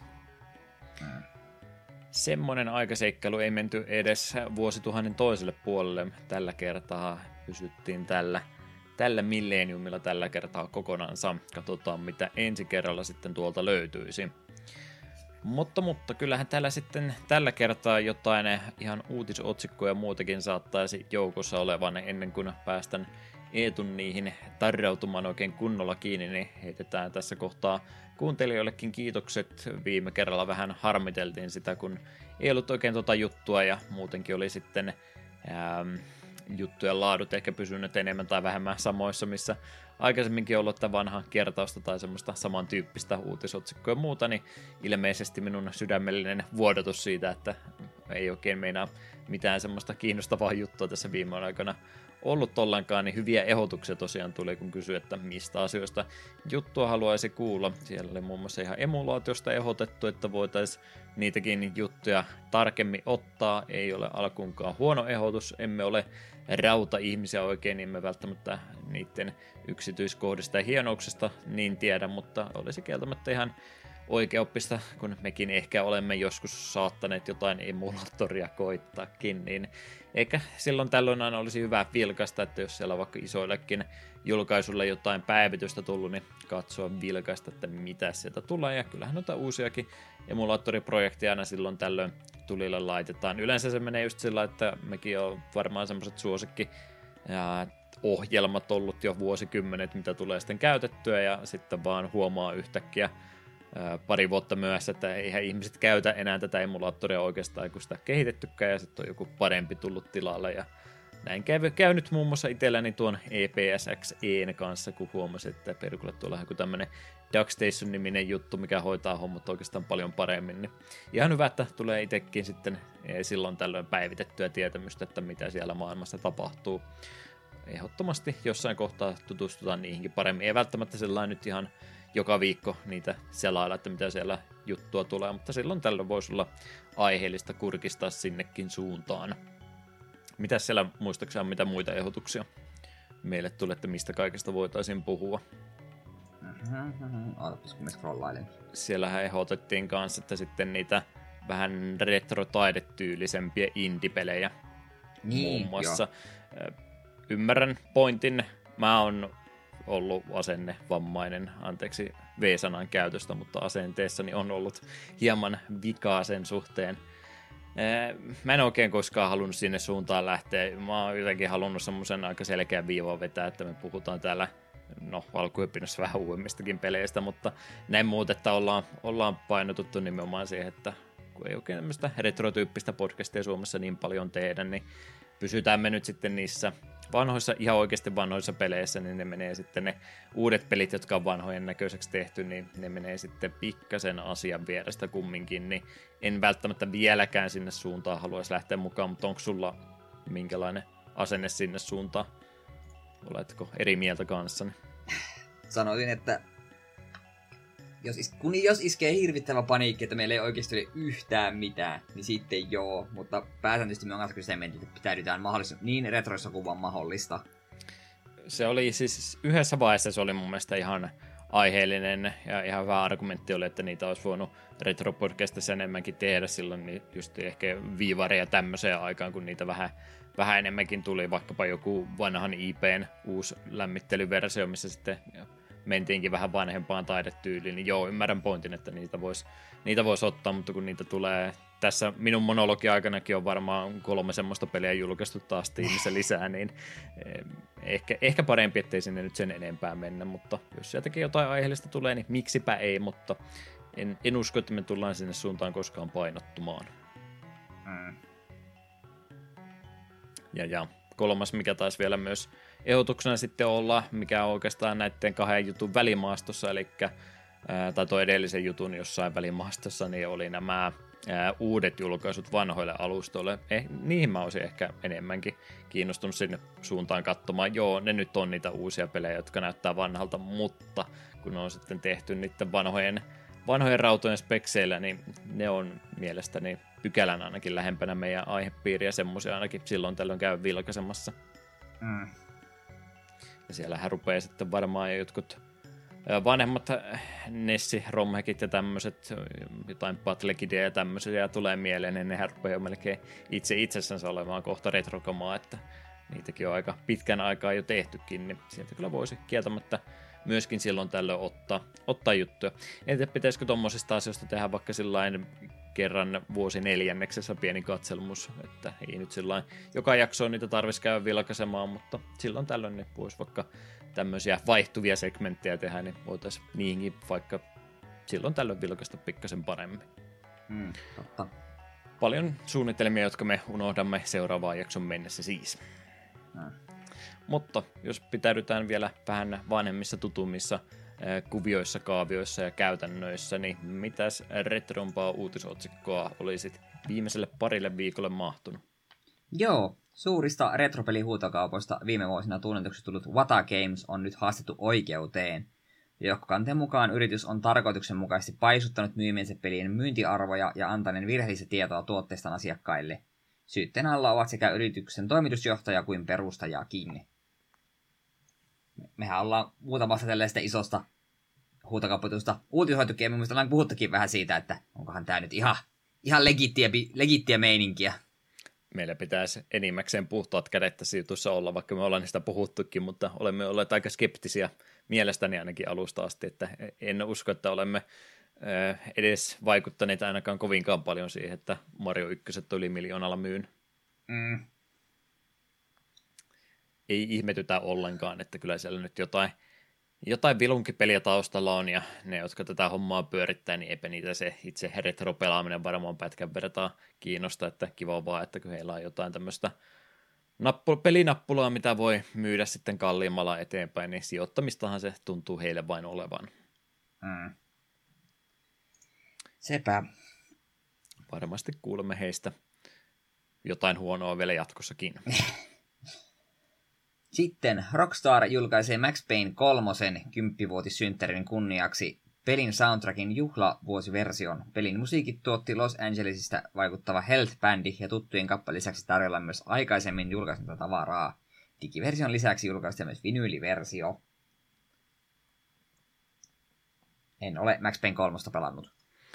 Niistä asenneongelmista puhuttaen vielä, niin mä rupesin hylkimään Max Payne 3 heti, kun mä kuulin, että semmoinen on tulossa, ja ei alkuperäiseltä tekijäporukalta, että ymmärtääkseni siis Max Payne 3 on ihan oikeasti näppärä peli, että olen turhaan sitä aina parjannut, mutta se ajatus, kun se meiltä suomalaisilta pois vietiin, niin ahdisti mua niin kovasti, että en sitten en suostunut koskaan sitä pelaamaan. Ehkä tämäkin asia pitäisi sitten korjata. Mm. Oletko helttiä kuunnellut se enempää? Tuossa joku taisi jo Discordin puolella kommentoidakin, että on tullut bändiä sen takia enemmänkin kuunneltua, kun Max Payne 3 kyseinen bändi löytyy, mutta en ole kyllä mielestäni aikaisemmin heitä mistään pongannut. Ei, ei minulle kyllä sano yhtään mitään. Hmm. Mutta sitten etsiä päin. Tästä minulla on jopa sanottavaakin. Nintendo Switchin Online Expansion Packin N64-pelivalikoima laajeni taas yhdellä, kun palveluun liittyi vuoden 2001 Kirby 64 ja Crystal Shards. Hieno tapaus. Olen tämän emulaattorilla pelannut ja aion tämän pelailla kyllä uudelleenkin ihan Switchillä. Vaikeustasoltaan löytyykö paljon äh, hankalaa äh, keräiltävää ja muuta, että saako tästä jopa haastettakin? No ei, se on kirpypeli kuitenkin. Mutta siis se on yleensä hämmentävä, että Crystal Shardsin juttua ei ole juurikaan hyödynnetty muista kirpyistä, kun tässähän pystyy niin kuin yhdistämään kaksi voimaa. Että jos otat tulivoiman, ja, niin sitten voit yhdistää vaikka miekan kanssa, sitten sulla on tulimiekka, ja, tai sitten jos sähkö ja tuli, niin en muista mikä siitä tuli, mutta kuitenkin erilainen voima tulee, että kaikki pystyy yhdistämään, ja samoin sen pystyy ottamaan niin tuplavoiman, jos otat tuli ja tuli, niin sitten on mele, meleko se, melekoinen tulisyöksy tulee sen jälkeen, niin se on oikein hieno ja näppärä juttuja. Musta on hassua, että sitä ei ole juurikaan muissa käytetty. Että tässä Switchin ekassa kirpyssä se, se Star Allies, siinä pystyy kanssa sille niitä just esimerkiksi miekkaan laittamaan tulee ja niin poispäin, mutta ei se, saa, se ei samalla tavalla ollut sille, että kaikkia voimia pystyy yhdistämään niin kuin tässä Crystal Shardsissa. Hieno Liikaa. tapaus, suosittelen kyllä. Liikaa pelin kehitysaikaa vielä tuommoinen yhdisteleminen, ei kannata enää mm. uuse, uuteen peliin semmoista tuoda. Mm. en muista, olikohan se jää ja olisiko ollut sähkö, niin sitten muutettu tyyli jääkaapiksi, joka ampuu niinku ruokaa. Kaikkea, kaikkea just tällaisia hassuja juttuja. Tässä kohtaa varmaankin hyvä hetki tuoda äh, epäsegmentti jälleen kerran esille, eli Juha googlettaa nauhoituksen aikana, että onko N64 ohjanta Switchille myynnissä. Mm. Sold out lukee, please check back soon, ja aina minä, aina minä katson uudestaan, niin ei täällä mitään ole. Mm. Pitäisikö se vaan ostaa se expansion packia pelata Pro-ohjaimella, mitä mä nyt oikein vetkuttelen. Kyllä, sitten voit opetella pelaamaan tuota Dr. Dr. Mario, niin me voitaisiin edes jonkun. Onko ne ihan nettipelikin siis toiminnassa? Ei, eiköhän siinä ole, kun Nessille ja SNESilläkin on. Meille tota, saadaan pikkuhiljaa pelivaihtoehtoja kerättyä sillä, että me saadaan tämmöinen monen pelin takapölkky liikaa aikaiseksi, mistä löytyy Windjammersia ja Dr. Mario 64, pari muuta peliä siihen. Oliko tuossa tota, Towerfallissa se vaan sama ruudun peli? Se olisi ehdottomasti se must... kuuluisi. Se on kyllä vaan sama ruudu valitettavasti. Okei, no se on sitten, kato, kun se turnaus käydään finaalit jossain fyysisessä lokaatiossa, niin se on sitten se finaalipeli, missä todellinen takapölkkymestari ratkaista. Mm. Joo, sitten Duke Nukem Foreverin keskeräinen versio vuodelta 2001 vuoti verkkoon Fortunein välityksellä. Kyseinen versio on samaisen vuoden E3-messuilla esitetty pala peliä, ja sen aikaisen projektivetäjä George Browsan Browsard on to- myös todennut materiaalin olevan aitoa tavaraa. En tuota itse kokeillut, mutta minusta on aina kivaa, kun näitä tällaisia keskeräisiä versioita jostain löytyy. Ei se varmaankaan huonompi voi olla kuin se, mihin me loppujen saatiin. Sano NK mitä tahansa. Katoitko tota videopätkää tai muuta yhtään tai ympäriltä, että miltä se no, näytti sitten? Pari screenshottia kattelin, en muuta. Semmoiselta semi nopeatempoiselta räiskinnältä kyllä näytti ihan, ihan pätevältä konseptilta, vaikka se nyt tosiaan kaikkea vielä löytynytkään, mutta ihan ok peliä sieltä sitten varmasti, varmasti kyllä tullutkin, jos olisi sitten asiat pysyneet lapasessa vielä, mutta näihin tässä ei sitten tainnut käydä. Tuossa oli ilmeisesti aika kiihkeästi ihmiset yrittänyt tämän innottomana niin Brysardilta lisäinfoa kysyä tämän ympäriltä, mutta hänkään ei nyt oikein oikein tänäkään päivänä eikä ennenkään ole ollut kiinnostunut enempää sitten juttelemaan siitä, että mikä siinä sitten pieleen meni. Joten spekulaatioksi nyt edelleenkin jää.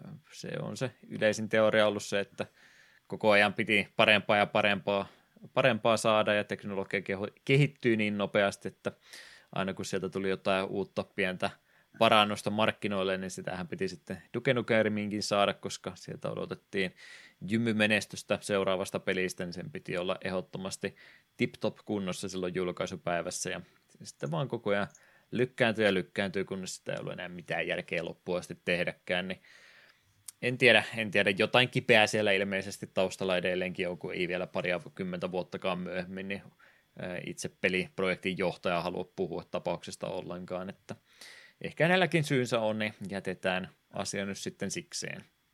Mm tuntuu olevan niin monella, monella tommosella, no mä en nyt häntä mihinkään rokkitähti pelin kehittäjäksi tai muualle haluaisi laittaa, mutta omituisen suuria suorituspaineita ymmärrän kyllä, että jos on vaikka vaikkapa Zelda-pelisarjaa tekemässä, niin sieltä pitäisi pelkästään hyvää tulla, mutta en mä nyt usko, että se kenenkään ura loppuu, jos sieltä tuleekin vain hyvää peli eikä tulekaan erinomainen peli, niin ehkä sekin olisi jossain muodossa kannattanut sitten loppuun asti tehdä, eikä stressata sitä, että tuleeko siitä kaikkien aikojen paras videopeli.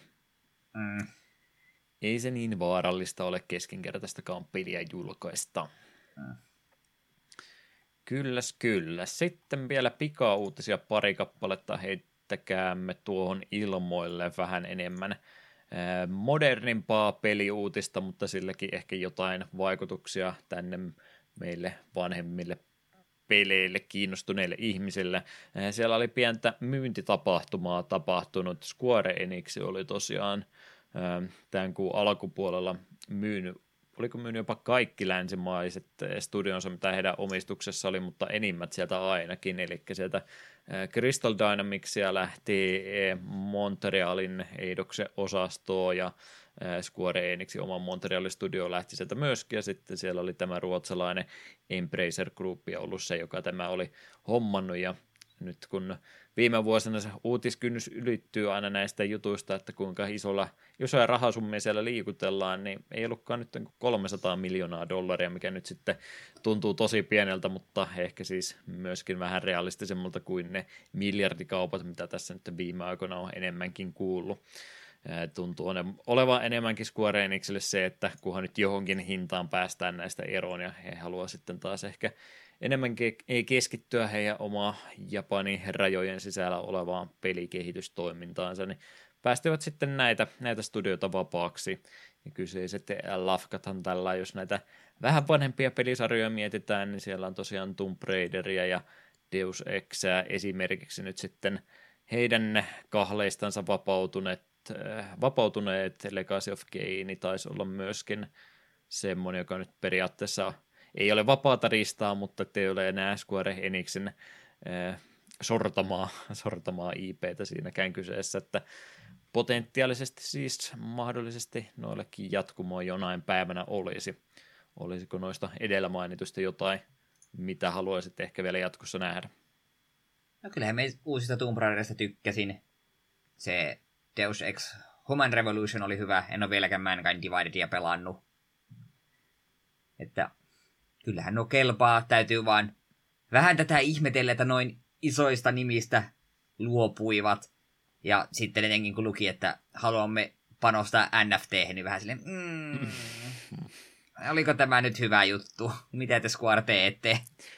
300 miljoonalla NFT-apinoita. Se on Jep. Square Enixin kikka nyt tässä näin, jolla homma hoidetaan kauniisti maaliaasti. Mm.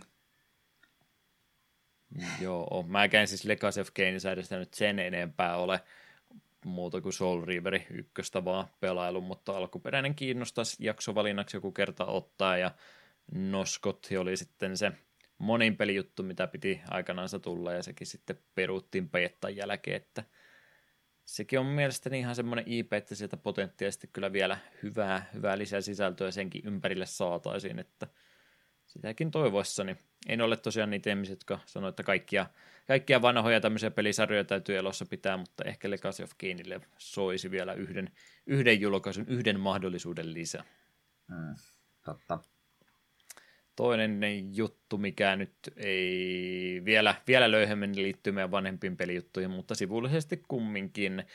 EAhan on pelijulkaisija, joka muun muassa tunnettu on sillä, että ne pirinttaa rahaa näitä urheilupelejä tekemällä ja nyt sitten reilun 30 vuoden yhteistyön jälkeen niin tuo FIFA-lisenssi, jota he ovat pitäneet tiukissa, tiukassa otteessansa jo pitkän aikaa, niin nyt päätettiin sillä, että me ei muuten teille enää tästä lisenssistä ruveta maksamaan enempää ilmeisesti.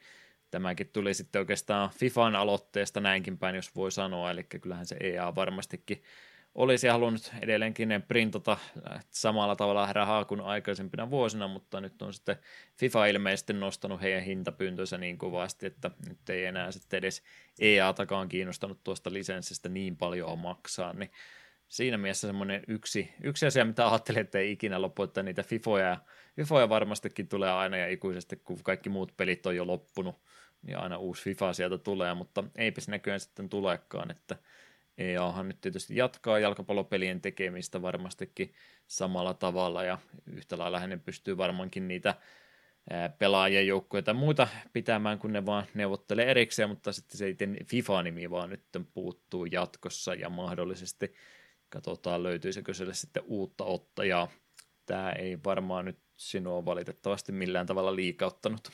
Joo, eikö EA kuitenkin niin kuin ilmoittanut, että ne seuraavan tai ensi vuoden jalkapallopelin nimi, se on vaan oma, sillä on nyt uusi nimi. Se ei ole enää, se ei ole enää FIFAn lisenssipeli, vaan se on sitten, kun jalkapallopelejä tekevät kuitenkin edelleen joka vuosi. Niin. Mitä mä tota, isommissa podcasteissa kuuntelin, kun kaikki tähän nyt oli oman sanansa heittänyt ilmoille, niin siellä sitten välillä puhuttiin siitä, että, että, että mikä sen lisenssi oikea arvo, että totta kai sillä on aivan tolkuttoman paljon nimiarvoa.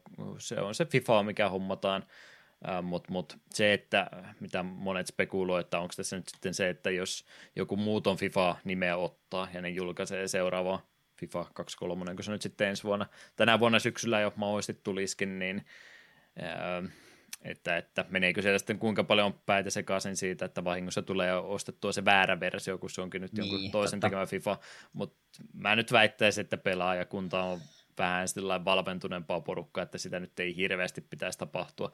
Toki siinä on varmaan semmoinen pieni muutaman vuoden kynnysaika, kun ne äidit sitten ostaa sitä FIFAa, kun ne menee sitä jalkapallopeliä kysymään GameStopilta, niin sieltä saattaa se FIFA vielä vahingossa lähteä ja pari, parit itkun parut sieltä pääsee, kun siellä on sitten joku joku pienempi studio kiireellä kuudessa kuukaudessa tehnyt FIFA 23 tässä välissä, niin ehkä tämmöistä siellä saattaa tulevan, mutta kyllä mä jotenkin koen, että pelaajat yleensä ymmärtää vähän paremmin ja on ajan tasalla siitä, että tämmöistäkin sillä taustalla on sattunut. Hmm. Että enpä nyt usko, että tämä ei ole mikään loppuviimein isompi juttu ole, ja ehkäpä pitkällä tähtäimellä saattaa parahaakin sillä säästä, että ei tarvitse tuota FIFA-nimeä siinä pitää. Hmm itse jos noita futispelejä pelaisin, niin mä en ainakaan välttämättä siitä itse pelin nimestä se enempää. Jos vaikka NRiä pelaisin, jos sen eSportsin NHL-nimi olisikin vain joku Superhockey 23, niin eipä se nimi mulle, mulle siinä mitään merkitystä ole. Hmm. Mutta semmoista uutisointia tuolla retro-rintamalla viime aikoina. ROM-hackingi, tai sanotaanko näin päin käänteisesti tällä kertaa, että fanikäännöspuolella oli nyt huiliviikot ollut viime kerralla. Muutama päivitys peleille, joista olemme jo puhuneet siellä tuli, mutta ei isompia englanninkielisiä fanikäännösjuttuja ollut siellä tällä kertaa, niin Eetu saa vapaan jakson viikon tällä kertaa siitä segmentistä. Uh korvaukseksi otin erittäin, erittäin mielenkiintoisen romhackin, joka on kumminkin tässä välissä tullut. Eetu, mitä sanoisit, jos Mario RPG olisikin Valuiki RPG? Sehän olisi oikein match made in heaven. Aivan uskomaton pelitapaus on siis julkaistu Eetulle.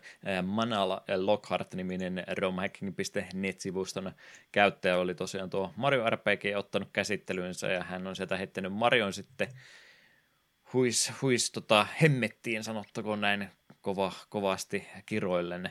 Eli Mario ja Peach on tästä pelistä nyt sitten poistettu ja Valuikin ja Daisy otettu korvaamaan heidät tähän hommaan pientä vaikutusta, eikä tarinaan saattaa olla lähinnä nyt dialogia tämmöiseen, mutta muutenhan se nyt tietysti sama peli siellä taustalla on. Pieniä tämmöisiä muutoksia kumminkin on tehty, että pelin vaikeustasoa on lähdetty nostamaan, muun muassa nämä liikkeet, mitkä ajoitusta vaatii, niin niihin on vähän tarkempi timing window laitettu, että vähän tarkempaa ajoitusta vaatii ja kaikki sitten parannusiteemit ja tämmöiset on myöskin kalliimpia, niin joutuu niitäkin vähän varovaisemmin ja strategisemmin käyttämään ja muutakin tämmöistä pientä muutosta ja fiksausta tästä versiosta löytyy. Ei muuta kuin valuikilla pelaamaan RPGtä. Täytyy kun lukee näitä, mitä muutoksia on tehty, niin tähän kuulostaa jopa ihan hyvältä syytä pelata tuo uudelleen. Jossain vaihtoehtoisessa nykypäivässä, niin Alpha Dream olisi varmaan ihan innolla lähtenyt tämmöistä peliä tekemään. Ah, surullista aina kun Alpha Dream mainitaan. No, jotain tämmöistä spin-off-peliä odotellessa, niin tämä saako kelvata. Hmm. No niin, me olemme selvinneet äh, uutisosio YMS-segmentistä kutakuinkin kuivin jaloin, ei sillä, että tämä olisi haastava segmentti, vaan sillä, että vaihdoimme lennosta takaisin Skypeen, että kuulisimme toisistamme jotakin, ei tarvitse arvuutella, että mitä hän se siellä äsken sanoi, en kuullut yhtään mitään, niin olemme tämän takia vanhalla, vanhalla tutulla tekniikalla selvinneet tämänkin osio eteenpäin, ja samalla ajatuksella sitten kohti seuraavaa, eli jakson pääaihetta seuraavaksi keskustelemaan. Thank you.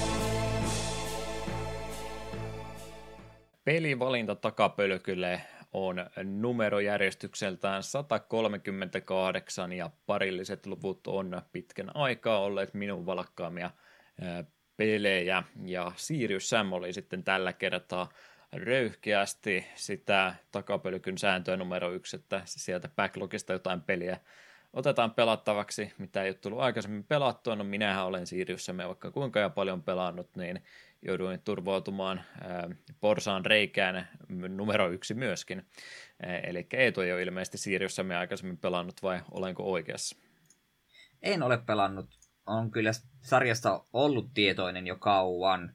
Ja mielestäni mulla ainakin kolmonen on ihan Steamin kirjastossakin ollut. Aika hemmetin kauan odottaa, että se pelattaisi kolmonen saa nyt vielä toistaiseksi ainakin odottaa vuoronsa, sillä meillä oli tosiaan tämä 2001 eh, vuoden ensimmäinen pelisarjan osa nyt tätä jaksoa varten pelailussa, eli Sirius Sam The First Encounter olisi meillä keskustelun aiheena tällä kertaa. Taustatiedotteet, jos kiinnostavat, mitkä johtivat siihen tilanteeseen, että tämmöinen peli julkaistiin, niin mennäänpäs ajassa takaisin vuoteen 1992 ja tuonne eh, Kroatian valtioon, jossa Crow-tiimi alakunsa sitten sai aikanansa. Ja tämmöistä lapsuuden, nuoruuden kaveriporukkahan siellä oikeastaan taustalla oli, jonka pohjalta tämä kyseinen studio laitettiin laitettiin alueellensa. He olivat tosiaan, nimiä en nyt valitettavasti ylös kirjoittanut, en olisi osannut niitä varmastikaan lausua, mutta tämä, olikohan nelihenkinen poppo, niin oli sitten toisensa tutustunut jo tässä koulu- ja opiskeluvuosiensa aikana. Ja sitten kun ikä oli tarpeeksi ja koulut kutakuinkin loppuasti hoidettu, niin siinä kohtaa kun ajateltiin, että mitä sitä aikuisena olisi kiva tehdä, niin se oman pelistudio aloittaminen sitten kuulosti semmoista hyvältä uravaihtoehdolta ja tämän valinnan he myöskin valitsivat. Töitä ruvettiin tekemään sieltä ensin kotoansa käsiin ja sitten kun vähän, vähän oltiin alakunsa päästy, niin myöskin oma toimistotila hankittiin, että saatiin vähän ammattimaisempaa ää, ää, tota, tota, työtapaa siitä sitten aluillensa. Ja, ja mitenkä tämmöinen tota, sitten tämmöisestä valtiosta, kun alakunsa lähtenyt on, niin pienistä puitteista ja pienistä suunnitelmista tietysti lähdettiin aluilleensa ja oikeastaan tuo heidän alkuvuosien aika, mitä katteli heidän peliprojektiensa, niin enemmänkin oli sitten ajatus siinä, että katsotaanpas miten he muut on tehnyt ja koitetaan tehdä samanlaista myös itsekin. Ja vauhtia lähdettiin hakemaan tuolta Japanista tunnetusta ää, vaikutusvaltaisesta ää, Sokoban laatikon työntely puzzle-pelistä, että siitä tehtiin tämmöinen nopsaklooni, siitä nyt ei taida mitään painettua kappalettakaan hirveästi missään liikkua, mutta ainakin eh, iki vahva Wikipedia väitti, että Sokopani tämmöisen kloonin tekivät he ensiksi. Eh, siinä kun sitten todettiin, että no kyllähän me pystytään tämmöinen peliprojekti loppuun asti viemään, niin otetaan eh, isompaa vaihdetta silmää ja käännetään tuonne jalkapallon puolelle seuraavaksi he rupesivat kehittämään tämmöistä Football Glory-nimistä jalkapallopeliä. Työtapa, asenne oli oikeastaan sama kuin äskenkin, että miksi ruveta sitä pyörää keksemään uudestaan, kun joku on sen jo keksinyt aikaisemmin, eli Sensible Soccer oli, oli aikansa isoimpia jalkapallopelejä, tämmöisestä suoraan ylhäältä päin kuvattua 2D-tyyppistä jalkapallopelailua otettiin, sanotaanko, vahvoja vaikutteita sieltä, että ei nyt ehkä ihan yhden suhde yhteen tehty kopioita Sensible Soccerista, mutta aika lähelle kumminkin siinä sitten Football Glorin kanssa mentiin. Ainakin tarpeeksi lähelle mentiin, että tosiaan tuon Sensible Soccerin kehittäjätiimi myöskin sitten rupesi aika nopeasti sanomaan, että joo, nyt, nyt on vähän liikaa otettu kyllä täältä meidän puolelta, että ottakaapas pojat se peli pois myynnistä tai muuten rupeaa keppi heilumaan. Ja, ja siinä sitten sananvaihtojen jälkeen kyllä sitten loppupeleissä jouduttiin näin myöskin toimimaan, että ei sitten Football Gloria pystytty enää jatkossa myymään. Jonkin verran kumminkin ehti kappaleita lähteä liikenteeseen ja jossain kohtaa tämäkin ehto sitten loppui, että saatiin se peli kyllä palauttaa myyntiin, mutta siinä oli sitten aika kulunut jo valitettavasti niin paljon, että siitä nyt enää siinä vaiheessa ei ollut enää niin paljon iloa. Toistakin jalkapallopeliä he sitten tämän kokemuksen pohjalta halusivat lähteä tekemään. Nimin piti olla semmoinen kuin, mikä mä sen kirjoitin tonne, Five Side Socceria lähtivät he myöskin kehittämään, mutta siinä sitten tuli taas muut realiteetit vastaan. Julkaisija pisti lapun luukolla ennen kuin saatiin sitä peliä julkaistua, ja vuosi oli sitten jo 94 95, kun olisi pitänyt Amiga-peliä julkaista, niin vähän heräsi epäilys, että tämä taitaa olla nyt jo vähän, vähän liian myöhään markkinoille tuloissa, niin ei sitten tätä virallisesti julkaista. Freevarena tuo peli kumminkin tuli pelattavaksi vielä 90-luvun lopulla, että ei ole kokonaan maailman historiasta tuokaan pelitapaus kadonnut. Sinne väliin mahtui tämmöinen pieni lapsillekin suunnattu pelitapaus, Safety Earth-niminen peli, joka kroatialaiselle kanavayhtiölle myytiin lasten peliksi myöskin, että tuommoistakin vähän isomman julkisuuden tasosta peliprojekti oli, mutta siitä ei ollut edes artikkelia olemassa, niin en tiedä siitä sitten sen enempää. Mutta tämmöisestä aika pienistä puitteista tosiaan on lähdetty liikkeelle, mikä ihan fiksua toki onkin, ettei ruveta mitään isompaa heti tekemään, mutta näiden parin pelin julkaisun jälkeen rupesi Grow olemaan semmoinen olo, että nyt on jo vähän se meilläkin, meilläkin kokemusta taskussa, niin eiköhän ruveta nyt sitä meidän isoa, isoa hienoa peliä tekemään, ja tässä kohtaa kuuminta hottia tietysti olivat 3D-räiskintäpelit, ja Grow Teamikin halusi sitten oman versionsa siitä tehdä. 96 oli vuosi, kun ruvettiin peliä kehittämään. Ajatuksissa oli, että tehdään semmoinen synkkä, ehkä vähän jopa kauhuteemainenkin räiskintäpeli, mutta matkan varrella sekin sitten muuttui, väriä tuli pikkasen lisää ja tuo muinais-Egypti nousi sitten semmoiseksi ympäristöksi, että tehdäänpä siitä sitten meidän peli. Ja tätä myötähän tämä meidän tänäänkin juttelma Sirius Sami sitten alkunsa sai. Tuohon no, aikaan vielä tuo 3D-teknologia oli aika tuoretta, nuorta, dokumentaatiota ja muuta ei vielä hirveästi löytynyt ja muutenkin noiden muiden studioiden kehittämät pelimoottorit oli sen verran arvokkaita lisensoida, että ei Crow Teamilla siihen hommaan ollut varaa, niin ne lähti sitten oikeastaan ihan ruohonjuuritasolta asti, alusta asti sitä omaa peliensä tekemään, ja sen takia tuo heidän oma Sirius Enginekin piti sitten Sirius varten luoda, koska heillä ei ollut tosiaan varaa maksaa Unreal Enginestä tai jostain tämmöisestä. Se tietysti sitten vaati sitä, että pelikehityskaari oli aika pitkä, plus sitten jouduttiin vähän mutkia oikomaan ja ehkä tällainen lainausmerkeissä ulkoistamaankin tätä tuotantoa pikkasen, että noin vuotta ennen tuota pelin virallista julkaisua, niin aika laajoja demojakin sitten pelaajille annettiin ilmaisesti, ilmaiseksi pelattavaksi ja niiden palautteen pohjalta tehtiin sitten vielä viimeisen vuoden aikana niitä muutoksia, että saatiin mahdollisimman täysi ehjä peli siinä sitten julkaistua. Ihan fiksu tapa kumminkin demoversioitakin tuohon aikaan vielä kovasti jaeltiin, niin hyvä, että niistäkin hyötyä oli. Plus heille oli myös sekin hyvä puoli, että tuo Siirrossamin ääninäyttelijäkin löytyi tätä kautta.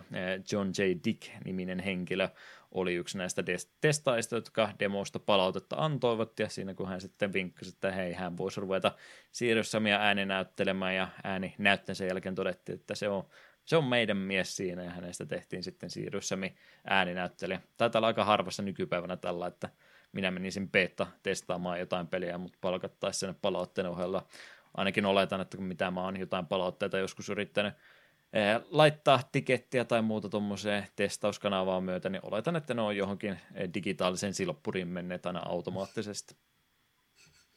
No, mistä muodostui myyntimenestys suorastaan, voisi sanoa näin heille, että kyllä siitä sitten löydettiin se heidän ykköspelisarja saman tien, ja sen pohjalta Crow Team sitten on oikeastaan painottanut heidän tuo pelijulkaisunsa nimenomaan on ollut melkein pelkästään siirryssämiä pelejä tässä aina tänne päivään asti. On siellä muu, muun muassa jotain muutakin ollut, ollut sitten toisena avustavana studiona jossain muissa projekteissa, ja sitten se itse asiassa ihan puslepelikin löytyy 2014 vuoden Talos Principle on itse asiassa heidän kehittämänsä. Hämmennyin suorastaan, kun huomasin tämän näin, kun katsoin listaa ykkönen, siirryssämme kakkonen, siirryssämme blä blä blä, Talos Principle, siirryssämme lisää. Onko sä Talos Principle nähnyt? Öö, tiedän kyllä peli, mutta en Joo. ole pelannut. Joo, oli, oli järkytys suorastaan nähdä, että siellä oli tommonenkin välissä, että hyvä, että hekin vähän monimuotoisuutta on siellä lähtenyt kokeilemaan, että jotain muutakin osaavat siis selvästikin tehdä. Tällä studiolla on myöskin ollut oma indie-tiiminsä sitten vuodesta 2015 alkaen, he ovat tehneet omien peliprojektien lisäksi sitten erilaisia Sirius spin-off-pelejä, ja jotain semmoista siellä ymmärtääkseni tälläkin hetkellä kehitteellä. Siellä on muun muassa, jos oikein luin, niin Rokue Like Sirius tulossa jossain vaiheessa. Kuulostaa äärimmäisen kiinnostavalta, mitä sieltä tullaan. Kyllä, kyllä. Gathering of Developers oli tämän pelin alkuperäinen julkaisija, ja alkuperäinen julkaisupäivämäärä ei ole 2011 vuodelta, vaan se on 2001 vuodelta maaliskuun 21. päivä, ja PC on tämä alkuperäisalusta ollut. Porttauksia löytyy aika, aika monelle alustalle. Mobiilipädiversiota löytyy, Xbox-versiota löytyy 360 ja PS3 latausalustoilta myöskin päivitetyt versiot pelistä löytyy, että vaihtoehtoja kyllä kovasti on, miten tätä alkuperäistä peliäkin pääsee pelaamaan. Ja ensimmäisen persoonan räiskintäpelistähän meillä kyse olisi. Huhhuh, pieni hengenveto sillä välillä, kun Eetu kertoo meille Siriussamin mahtavasta loresta. Joo. Tämä lähtökohdat on, että ihmiskunta on vähitellen päässyt levittäytymään avaruuteen, josta sitten nousee uusi uhka. Ihmiskunnan ainoa toivo on käyttää muinaista Timelock-artifaktia, jonka avulla voidaan mennä menneisyyteen ja muuttaa historian kulkua niin, että uhka pysäytetään ennen kuin on liian myöhäistä. Tähän tehtävän valitaan ihmisten vastarinnan symboli, Sam Sirius Stone. Tota, tota. Kun Crow-tiimi on ollut palaverissa toimistolla miettimässä, että minkälainen heidän pelityylistönsä sen muista tulee, niin kuinka monta kertaa olet veikkanut, että on Duke Nukemin nimi käynyt keskusteluissa? Muutaman kerran kenties. Taistellaan avaruusolioita vastaan ja on tuommoinen badass päähenkilö, heittää one-linereita ja ampuu isoilla pyssyillä, niin on se mahdollista. Joo en, en lähtisi ehkä kaikkein alkuperäisemmäksi ideaksi tätä siirryssämmiä kehumaan, mutta kuten todettu heidän aikaisemmistakin projekteista, niin miksi ruveta sitä pyörää keksimään uudestaan, kun siellä on selvästikin tämmöinen pyssysankareita löytyy entuudestaankin enemmän, niin tehdäänpä sitten meidän oma kroatialainen versio siitä, ja siitä se siirryssämi sitten on on tullut. En tiedä, onko kroatiankielistä versiota muuten siirryssä, mistä jos on olemassa, täytyypä testata, että miltä, mm. miltä Sami kuulostaisi kyseisessä versiossa, mutta joo, aika, aika peruskaura action-sankariahan meillä tässä sitten seikkailemassa pelissä on. Siirryssä nyt ei ole missään tapauksessa hahmo, josta meidän kannattaa puolen tuntia tota, tota, tiukkaa hahmoanalyysiä ruveta tekemään, mutta yksi, mistä mä oon aina tykännyt siirryssä, missä, niin se on tämä teema ja ympäristö. Mä tykkään tästä tota, tota, muinais-Egyptistä, joka on niin kuin muutenkin, siellä on siis omaa mytologiansa ja kaikkea muuta kovastikin. Meillä on vanhaa infrastruktuuria, vaikka se onkin nyt tietysti pelin ehdoilla tehty, mutta vanhaa ympäristöä, jossa on jo omaa semmoista tietynlaista tota, ää, No onhan se siis Egypti mytologissakin jumala ja kaikkea muuta, mistä jos saisi semmoista vähän ehkä jopa pelottavaakin materiaalia pois, mutta nyt se on sitten korvattu tämmöisellä eh, skifi-olennoilla ja kaikelta muulta, niin kuulostaa pahalta ristiriidalta, mutta mun mielestä nämä sopii tosi hyvin yhtä. Mm, kieltämättä. Olin ehkä vähän jopa yllättynyt, kun ajattelin, että okei joo, avaruus oli jo turpaa ja hetkinen, mitä me tehdään Egyptissä. Mm. Joo, se ehkä tietynlaisen rajoituksen toki sille tekee variaatioilla, että mitä kaikkea ympäristöä tästä pelistä löytyy, että ne on yleensä joko varsin ne hiekkadyynejä niin kauaksi kun silmä kantaa tai piirtoetäisyys kantaa ja sitten on, on jotain tämmöistä kivellä vuorattua sisusta, että siinä mielessä ei semmoisia erilaisia paikkoja juurikaan tästä alkuperäisestä pelistä löydy, mutta ei toi mua ainakaan koskaan se enempää ruvennut, ruvennut haittaamaan, että ei menty maailmaa ympäri joka ikisessä paikassa, vaan toi, mun mielestä toi Egypti-teema niin toimii tosi hyvin kyllä, niin se on ollut semmoinen asia, mikä siirryssä, mistä aina on mieleen jäänyt. Mm. Kyllä, kyllä. Ensimmäisen persoonan räiskintäpeliähän meillä tosiaan siirryssämi ykkösestä ja jatko-osistakin löytyy, niin pitäisi olla varmaan genreltänsä varsinkin varsin yksiselitteistä juttua, niin ei tarvitse ruveta sitä sen enempää ruveta käymään läpi. Kuten kuvailin, niin tosiaan muinainen Egypti olisi meillä sitten tässä ympäristönnämme, ja miten se sitten vaikuttaa siihen, että miten siirryssä me on lähdetty luomaan, niin mä lähtisin aika lailla jakamaan näitä ympäristöjä joko siihen, että täällä on tosi paljon semmoisia ehkäpä enimmäkseen ulko, ulkoalueita, jossa ei juurikaan mitään ylimääräisiä rakennelmia tai muuta ole, vaan ne on oikeastaan tehty semmoisiksi isoiksi gauntlettikohdiksi, eli vihollista tulee niin maan perkuleesti sua kohti, ja sun täytyy sitten yrittää elossa siinä pysyä, tai sitten on tosiaan tämmöistä sisätilaakin toisinaan se, jos ehkä pientä pusleiluakin saattaa joukossa olla, ei mitään hirveän vaikeaa painan painiketta, niin joku ää, ovi tai ansa, ansa menee pois päältä, niin jotain tämmöistä sieltä saattaa löytyä, mutta muuten sitten tuota isoja avoimia ympäristöjä ää, kontrastiksi niin on tehty sitten tämmöisiä vähän, vähän pienempää käytävää, missä mennään vähän perinteisemmin sitten ää, suoraan käytäviä pitkin eteenpäin. Näiden kahden väliltä niin kummasta ominaisuudesta ää, ympäristöstä enemmän tykkäsit, kumpi sopi Sämin pelaamiseen paremmin? Mm, ehkä tämmöiset isommat aukeat alueet, niin sitten sulla oli kuitenkin varaa liikkua ja väistellä. Ja oli aika paljon se pelaaminen meni sitten streiffailua ja ampumista niistä ahtaisessa tilossa. Etenkin jos oli iso lauma pieniä perkeleitä niskassa, niin ahtaat tilat kävivät hyvin turhauttaviksi. Kun tuli iso areena, niin siinä oli kuitenkin tilaaminen väistellä. Hmm. Nämä on nimenomaan niitä pelejä, missä on siis pakko pysyä koko ajan liikenteessä, että ei, ei niinku pysty suojien takaa ammuskelemaan tai mitään tämmöistä tekemään, että jos et sä poikittain liiku koko ajan, niin joku, joku projektille siellä lentämässä sua kohti, jos se tulee sitten sinun osumaankin, niin tämä kyllä vaatii, vaatii sitä, että tässä täytyy jatkuvasti joku näppäimistön tai pädin painikkeesta pohjassa oleva, että liikkeessä on vaan pakko, pakko itsensä pitää. Tämä oli semmoinen pelikenre, mikä siis, tai ei genre, mutta siis peli-idea, mikä me vaan hyväksyttiin pitkään aikaa, että FPS on, on just tämmöisiä, eihän, eihän niitä ollut mitään muuta kuin tämmöistä pitkää aikaa ennen kuin sitten nimenomaan nämä suojien takaa ammuskelut ja modernit armeijaräiskinnät vei näiden jalansiaan, mutta sitten kun näitä taas käy pitkästä aikaa pelaamassa uudestaan, niin muista, että tämä on itse asiassa ihan hauskaa pelattavaa. Ei taas syvällistä pelattavaa, tämä on yksinkertaista, nopeatempoista ja hauskaa pelattavaa allekirjoitan jossain määrin. Siinä tätä tämä haulikko, mikä tyhjentää molemmat piiput yhdellä hiiren klikkauksella, niin oli kyllä minulla käytännössä jatkuvasti kädessä, ja kyllä siinä kun panoksia väistelee ja porukkaa tus, ampuu tuusan nuuskaksi, niin sen välillä ihan hauskaa oli, sen myönnän. Mm. Mutta välillä ei aina.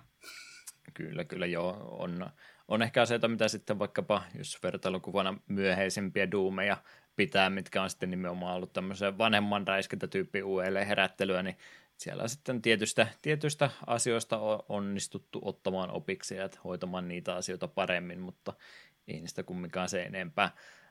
Tota, tota, tämä menee nyt, ei sillä, että mulla on nyt lukkoon lyötyä järjestystä asioille tai muille, mitä täytyisi läpikäydä, mutta ehkä tässä kohtaa nyt täytyy nimenomaan painottaa sitä, että kun näitä on tullut aikaisemminkin pelattu ja muuta, niin mä ymmärrän, että ihmisille jotkut Duke Nukemia aseet tai Doomi PFG ja tämmöiset on sitä, sitä, sitä parasta nostalgiaa näissä peleissä kuin ollaan voi, mutta Sirius Samin haulikko, ja kun se napsahtaa niihin tota, joko näihin luuranko otuksiin, jotka neljäloin tulee kohdalle ja ne lakoa samaan tien hajalle siinä sinun edessä yhdestä tarkalla tähdetystä ammuksesta tai sitten nämä ihme härät, mitä nämä nyt onkaan, mitkä tulee kohti, niin siinäkin kun se napsahtaa just sopivasti joka ikinä hauli sinne, sinne ruhoon sisälle, niin ai että, ai että tämä, tämä on parasta, parasta ikinä. Siirryssämi haulikko niin on yksi suosikkiaseista, mitä FPS-peleistä löytyy. Kieltämättä se on kyllä aika muhkea ase. Kyllä, kyllä.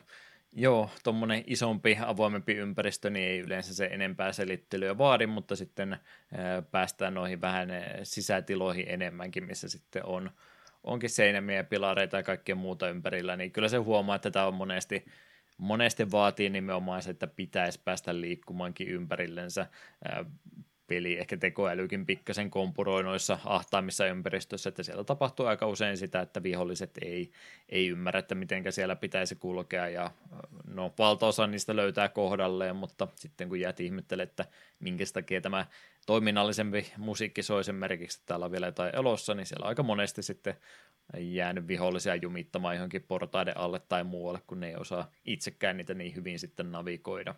Ja se just kun se tilan puute sitten tulee kohdalleen, niin ärsyttävin tapa tässä pelissä kuolla on se, että sä oot melkein täysissä helteissä, täysissä armoreissa ollut siihen asti, kunnes sitten joudutkin johonkin nurkkaan ja niitä vihollisia on se kymmenen siinä sun eessä, niin sä et voi niiden läpikään kävellä, niin sä vaan sulat pois sieltä, kun et pystykään yhtäkkiä enää liikkumaan, niin se on näissä ahtaammissa tiloissa kyllä kieltämättä vähän rasittavaa.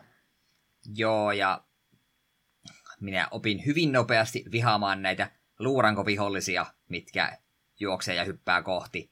Ne sattuu aika paljon, vie varmaan joku 20 hiparia per osuma. Sitten kun niitä on useampi sun perässä ja on ahtaat tilat, niin ah, vihasin niitä.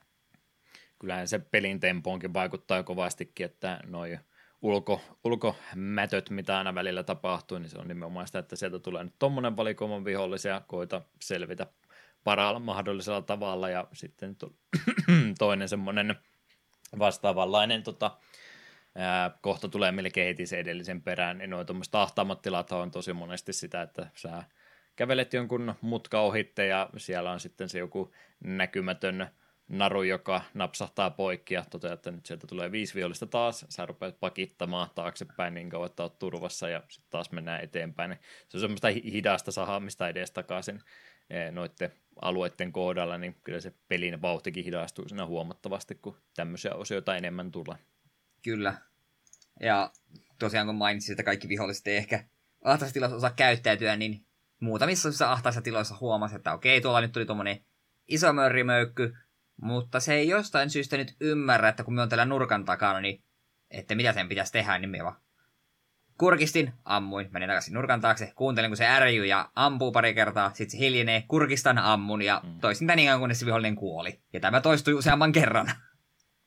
Sitten kyllä toisena myöskin sattu. Valtaosa vihollisista niin on semmoista, että ne yrittää sun iholle päästä. että siellä on aika harvassa ne, jotka jää kauempaa ammuskelmaan. Niitäkin kyllä on mitä pisemmälle peli menee, niin enemmän niitä tulee, mutta varsinkin pelin ensimmäisen puoliskon vihollistyypit on enimmäkseen sitä, että ne yrittää nimenomaan sun iholle päästä sitten huitomaan, niin ne on enemmänkin sitä, että ää, pakittele sitten rauhassa niin kauan, kunnes on, on kaikki taas, kaikki taas hyvin malliin omassa päässä. Mm. Ah, ja sen vielä haluan tässä kohtaa mainita, että ne hemmetin itsemurhajäpäät, jotka huutaa kuin syötävä. Hyvä, että huutavat, koska tietää, milloin on tulossa, mutta hemmetti se niiden räjähdys alue on iso. Oh. Ne yllättävän kaukaa nimittäin, vaikka sen ammut, niin otat silti itsekin damakea. Se on nyt, jos vaikka muutenkin keskustelua aihe on nimenomaan, tosi tärkeä elementti on nimenomaan se vihollisvalikoima, mitä tämmöistä pelistä löytyy, niin onhan ne nyt ikonisimpia tuommoisia räiskintäpeliä hahmoja ikinä. Tähän et saa vastaan väittää. Ainakin mieleen varmasti no hu- huuto jäi sillain, että et pysty enää koskaan rauhassa olemaan. Se on kyllä totta.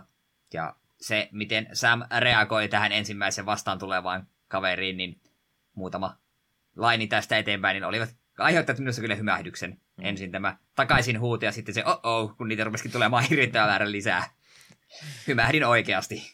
Kyllä, kyllä. Jos ei mielikuvaa tosiaan saa, niin päät puuttuu näiltä äijiltä, mutta kaksi pommia on käsiin laitettu ja jos ne iholle pääsee, niin ne vaan räjähtää.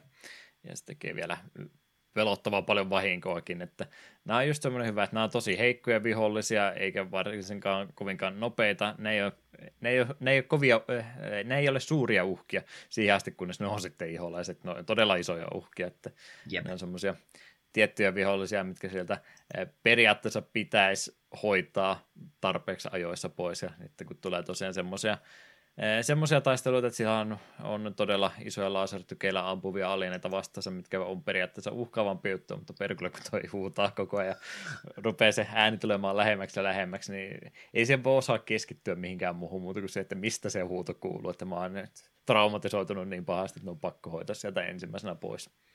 Mm.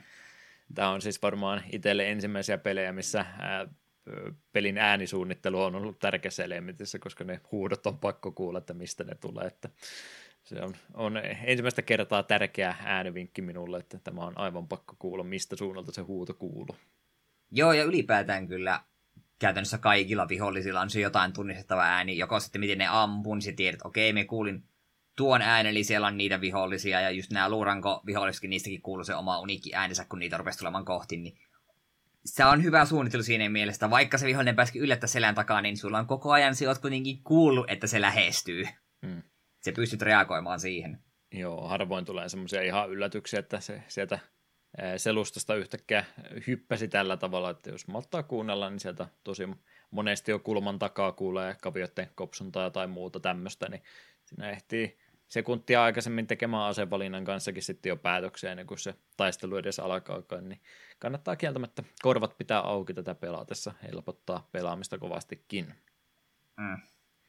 Mites tota vielä palatakseni tuohon pelimaailmaan se ympäristö enemmänkin, niin pelistähän löytyy Netriska-niminen vinkkisysteemi tai tämmöinen datapalvelu, mitä, mikä myöskin sitten pikkasen lisää lisää tota tekstiä ja muuta tähän peliin tuo, eli jos PC-kontrollista puhutaan, niin oikeaan hiiren painikkeeseen jopa näinkin tärkeälle paikalle on laitettu sitten ominaisuus, mistä Sam pääsee lukemaan muun muassa informaatiota vihollisistansa, mitä kohtaa, mutta myöskin jotain tiettyjä objekteja ympäristöstä ja joskus jopa pientä vinkkiäkin, että mitä seuraavaksi pitäisi tehdä, kuinka monta riviä tekstiä siirryssä ja pelatessa ehdit lukemaan kyllä minä aina sitten taistelun jälkeen tai uuden aseen saatua, niin vilkasin sille nopeasti. Lähinnä just, en niitä kuvauksia, mutta oikeastaan just että okei joo, tämä on, tää on hyvin, tää kestää paljon osumaa ja täällä on semmosia aseita ja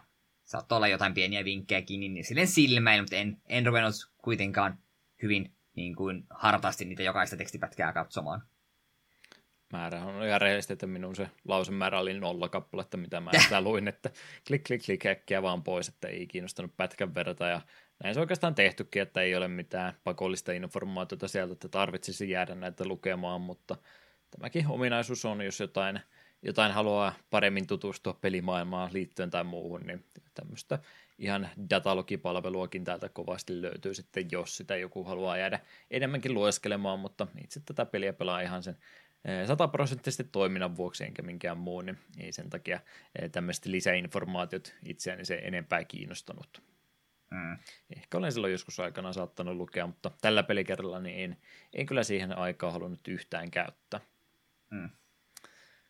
Kyllä, kyllä. Miten sitten tosiaan Sam on tosiaan action-sankari, ja hän tietysti vaiku- äh, tarkoittaa sitä, että erilaisia asevaihtoehtoja kovastikin täytyy olla.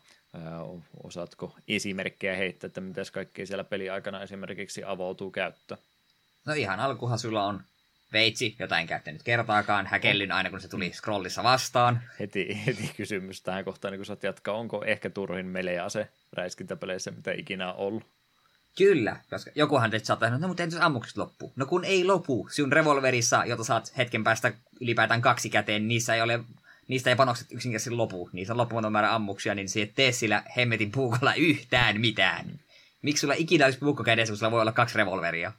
Joo, se ei koskaan mun mielestä hetkinen, olisikohan jopa, että peli alkaa sillä, että sä kävelet eteenpäin ja saat pistooli, vai oliko sulla jo pistooli heti ensimmäistä sekunnista alta, alkaen käsissäsi, niin se edes koskaan sulle, sulle muistuta, että sulla niinku oikeasti puukkokin on, on siellä olemassa, mutta ei ole kyllä ehkä, hmm, Sanotaanko, että jos pelissä on eri vaikeustasoja olemassa ja ne vaikuttaa vähän siihen, että kuinka paljon siellä sitten ammuksia ja muita matkan varrella tulee, niin jos sä kaikkein vaikeimmalla pelaat ja sulla on panokset loppuun, niin se on valitettavasti jo sen verran huono uutinen, että se puukko ei taida siinä enää juurikaan äh. mitään siinä vaiheessa enää ratkaista, että on se, on se aika turha. Mm. Eikä tuota, se... mm, ei tuota peliä tarvi ikinä niin hitaasti pelata, että sun tarvitsisi säästellä panoksia. Niin, ja, ja tosiaan, kun sulla on se re- loppumaton panokset revolverissa, niin miksi? Niin. Sepä se. Mut sen lisäksi ne totta kai löytyy ihan perushaulikkoa, sitten tämä kaksipiippunen haulikko, sar- joku rynkkyhä siinä tai tämmönen Tomikanimainen sarja tuli ase, oli, jota käytin hetken, kunnes sitten loppu ammuksit ja unohdin sen olemassaolon. Sitten on raketiheitintä ja niin poispäin. Mutta itsellä ainakin se kaksipiippunen haulikko, se oli se to-go-ase. Mm enimmäkseen räjähteiden puolella jo sitten tuo loppuosa asevalikoimasta menee siellä pelin loppuvaiheella. Joo, peli on siis viimeinen, viimeinen ase, mitä et varmaankaan päässyt näkemään, niin ihan kunnon kuuloampuja. Se onkin myös sitten heti ton äh, haulikon jälkeen niin myöskin varmasti top 10 aseita, mitä mä oon näissä peleissä nähnyt. Se on PFGssä on se hyvä puoli, jos se on nyt se ykkösasia, mihin aina näissä superaseissa verrataan, niin onhan se siis hieno, kun se sulattaa kaiken, mutta Siriussa min kuulo, kun se vaan lähtee vierimään, ja se ei pysähdy, se, se runnoo kaiken, mitä se alle jää. Se ei ole mikään leveä panos, että pitää osata käyttää, mutta ei, että kun se lähtee, lähtee sitten pistää niin kuin keiloja kumoon se pallo, niin uh, hmm. nami nami. Eh, tällaista en tosiaan kerennyt nähdä se muutaman tunnin aikana, mitä itse pelasin. Ei, että mainiota aseita kyllä pelistä löytyy. Joo, kyllä tässä siis myöskin on vähän sitä, että periaatteessa pitäisi vaihella sitä asetta, oikea ase oikeaa vihollista vastaan. Siellä selvästikin huomaa, että just kun se peli esittelee sulle aseita, sulla ei siis tosiaankaan ole näitä kaikkia eti alusta asti, vaan tietyssä kohtaa saat ne käyttöösi sitten siinä pelin edetessä, niin yleensä kun sä saat uuden aseen, niin se myöskin esittelee sellainen ihan peruspelisuunnittelu, että hei sait uuden aseen, tässä on nyt sulle seuraava huone on semmoinen oppimisympäristö, missä pääset testaamaan sitä, niin yleensä siinä on myöskin sitten käytetty semmoista vihollista, että missä kohtaa sitä olisi hyvä käyttää. Esimerkiksi just niin kuin tuo haulikon ekan version saa, niin sieltä tulee nimenomaan näitä nelijalkaisia luurankoja sua kohti, niin se on semmoinen hyvä vinkki, että tämä on varmaan se ase, mitä kannattaa näitä vastaan käyttää, tai Tommikanin saat, niin, niin sulla on se haulikkoulu siinä vähän aikaa, se on tosi tehokas, mutta se on isoja vihollismääriä vasta aika huono, kun se lataa, lataa sitten itteensä aika kauan, niin sitten saatkin konekiväärin siinä käyttöösi, kun on paljon pieniä heikkoja vihollisia, niin se on semmoinen hyvä vinkkiä, että missä kohtaa mitäkin kannattaisi käyttää, mutta mutta ei tämä kyllä mun mielestä missään tapauksessa siihen liikaa tukeudu, että sun täytyy nimenomaan aina sitä oikeaa asetta käyttää, että sä voit periaatteessa mitä tahansa asetta käyttää, mitä tahansa vastaan, niin yleensä aika hyvin hommat sujuu. Hmm. Haulikkoa pystyy aika monta, montaa tuommoista kauempaakin ampumaa vihollista vastaan käyttämään tosi tehokkaasti, jos sä vaan turvallisesti sinne lähelle asti pääset, ja sama myös toisinkin päin. Hmm. Mitäs muuta sitten vielä pelistä uskaltaisi sanoa? Äh, jonkin verranhan tämän tyyppisen pelin täytyy kaikkea pientä kivaa salaisuutta ja muuta laittaa, niin kuinka tarkkaan kolusit kenttiä? Pongasitko äh, ekstra helttejä, armoreita, uusia käytäviä tämmöistä peliä pelatessa? Kyllä me jonkin verran nurkkia nuosi. Heti ekassa kentässä jo huomasin, että hetkinen, täällä oli joku avautuva seinä ja aha, peli ilmoitteli salaisuuden, niin heti teki peli selväksi, että kannattaa muuten nuohoilla nurkkia, saattaa löytyä ylimääräistä helttiä tai jopa aseita saatat saada vähän aikaisemmin, mitä peli muuten sulle niitä antaisi ja kaikkea muuta kivaa. Ja välillä ne ihan näkyykin sille, että hmm, tuolla on yllättävän korkealla tuommoinen armori, mutta mehän en pääse sinne tästä, että täällä on varmaan jossain joku salaisuus. Niin en nyt silleen ihan uskonnollisesti jokaista nurkkaa nuohonnut, mutta aina välillä sitten isommilla alueilla, niin kävi vähän nuohoilemassa, että olisikohan täällä jossain joku kiertotie nurkan takana. Joo, kyllä siellä tosi paljon on pientä juttua. Sinne sun tänne laitettu, että palkitsee peli kyllä kovastikin, jos, jos haluaa tarkempaa katsoa.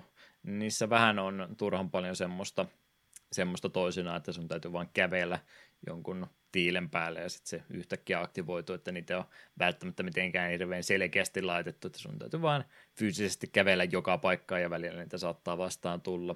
Vähän vaihtelevuutta siinä, että osa on ihan nokkelasti laitettu just sinne, minkä että jo katsoa, niin tarkkaa vahista pelaajaa palkitaan sillä, mutta joskus se on tosiaan sitä, että pitää ehkä vähän tuurikin käydä, että ai tuo, tuohon nyt oli vain joku näkymätön juttu laitettu, no otetaanpa tuosta vähän armoria sitten ekstrana.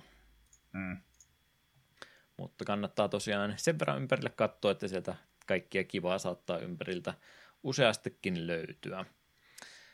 Tuota, tuota. Sitten ihan vaikeustasosta noin ylipäätänsä ohimenen tuossa jo mainittinkin, että eri vaihtoehtoja vaikeustason kannalta on, ja lähinnä vaikuttaa siihen, että kuinka anteliasti peli sitten power tai ylipäätänsä helttidroppeja, ammusdroppeja tämmöistä heittelee, niin se on oikeastaan se, minkä toi vaikeustaso enimmäkseenkin vaikuttaa myöskin vastaa otettuun vahingon määrä ja tämmöiseen. Toki numeraalista vaihtelua on tällä tehty, mutta pelisisältöön ei se isommin vaikuta. Vanhempaa räiskintätyyliä edustaa tosiaan peli, kun ihan vanhat ää, palautumattomat helttisysteemit, armorit ja panokset tästä pelistä löytyy. Oliko tämä liian suuri järkyys tähän vanhaan systeemin vaihtaa takaisin? Ei, kyllä me suorastaan odotinkin, että näinhän tämä homma pitää toimia. Mutta täytyy kyllä sanoa, että tämä oli minusta yllättävän hankala jopa normaalilla vaikeusasteella, että jos sitä hetkeksikään pysähty tai yritti vaan ru, niin kuin rushata alueita eteenpäin, niin vihollislaumat käy vaan liian suuriksi. Et, vaikka Sirius Sam onkin oikea eliittisotilas ja yksinään pistää hirveän määrän porukkaa nippuun, niin se kannattaa silti jokaisen taisteluun mennä sillä asenteella, että jos ne kaikki tulee kerralla mun päälle, niin sinähän käy huonosti. Että kyllä niin kuin, joka tallennu, tai taistelun jälkeen kyllä pistelin quicksavea päälle ja nopeasti. Ja muutaman kerran pääsin kesken taistelu sille, että peruutin että hei hei hei hei, että tämä on nyt sen verran pitkä taistelu koko ajan lisää vihollisia, nyt menee hyvin, niin minä haluan tähän kohtaan kyllä nyt tallennuksen. Mm. Joo, PC-peli onneksi on kyseessä, niin pääsee milloin tahansa tallentamaan kyllä sitten tarvittaessa. Itsekin huomasin, että vaikka nyt normaalilla vaan pelasin, niin lähti jopa henkikin parissa kohtaa, kun vähän huolimattomasti tuli pelattu, että kyllä se on, kannattaa niitä tallennuksiakin aina silloin tällöin heitellä joukko, ettei vaan vahinkoja pääse sattuu. Se on muuten sitten nimittäin kenttäalusta asti, jos näin pääsee käymään. Mm. Kyllä, kyllä. Tosiaan ei noin panosta ja muiden puolesta se enempää, enempää tuossa päässyt, ei itsellä koskaan panokset normaalilla ainakaan pelatessa päässyt loppumaan, että aika rohkeasti sai räiskiä sinne päin vaan ja yleensä oli aina jotain hyödyllistä asetta sitten vielä käytettävänäkin, niin ei sellainen, se, siinä mielessä pitänyt niin varovaisesti pelata.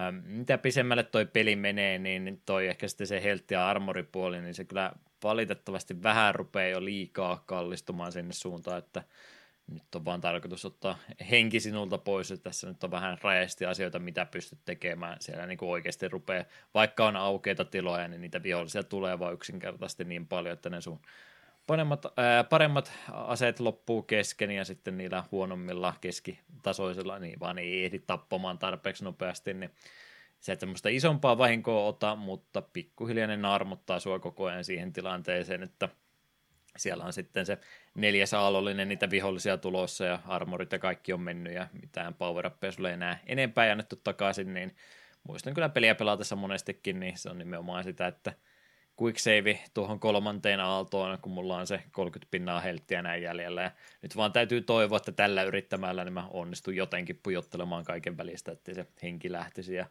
enemmän se tuntuu olevan sitten siinä vaiheessa enää tuurista kiinni kuin mistään minun omista pelitaidoista, niin että onnistuinpa takapakittamaan sivuuttain justiin sopivassa kulmassa, ettei mikään osunut minun. Mm, sepä. Mie jossain kohtaa yritin sille apua. Tämä kenttä on aika pitkään, tällä tuskin on paljon enää jäljellä. Entäs me vaan yritän rushata kaikkien näiden huoneiden läpi? Ei toimi.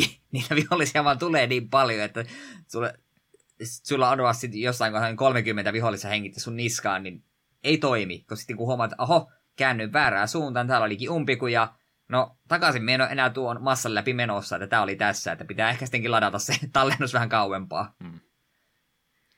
Joo, isoin kritiikki, mitä mä tuon pelisuunnittelujen muulle annan, niin liittyy myös noihin heltti- armoreihin, että sen huomaa, että se on aika vahvasti skriptattu siinä mielessä tuo peli, että sen näkee tosi usein, että tuossa on keskellä käytävää tuo iso he, tota armori sulle esimerkiksi annettu, kun sä kävelet siihen, niin se tarkoittaa sitä, että se tulee se 20 vihollista nyt sua kohti.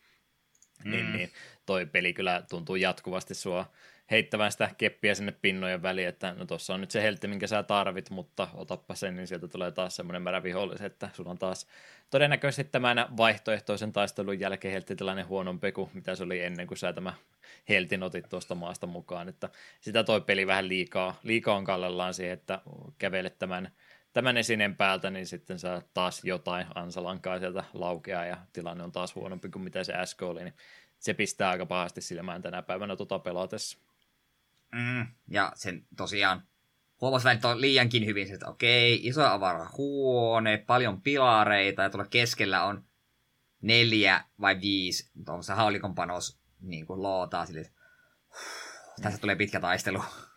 Joo, tuommoinen menee vielä, kun se niin kun selvästikin katse vie, viedään jo sinne suuntaan, täällä ei ole mitään muutakaan, ja ovi on kiinni, niin se tietysti tarkoittaa sitä, että minun täytyy tehdä, mutta kun tota sitten tapahtuu joka ikisen johonkin nurkkaankin laitetun yhden viien tota satsen rakettien kanssa, että menet tuonne nurkkaan, ja sitten sieltä tulee niitä jotain maassakin pittäviä otuksia, kolme putoo sun päälle yhtä aikaa, ja aha, lähti parikymmentä pinnaa helttiä taas, että tämäkään ei ollut mitenkään pakollista, mutta kun joka ikisen on pitänyt jotain tämmöistä laittaa, niin Mm. Se, se vähän rasittaa sitten, mitä pisemmälle tuo peli etenee tässä näin.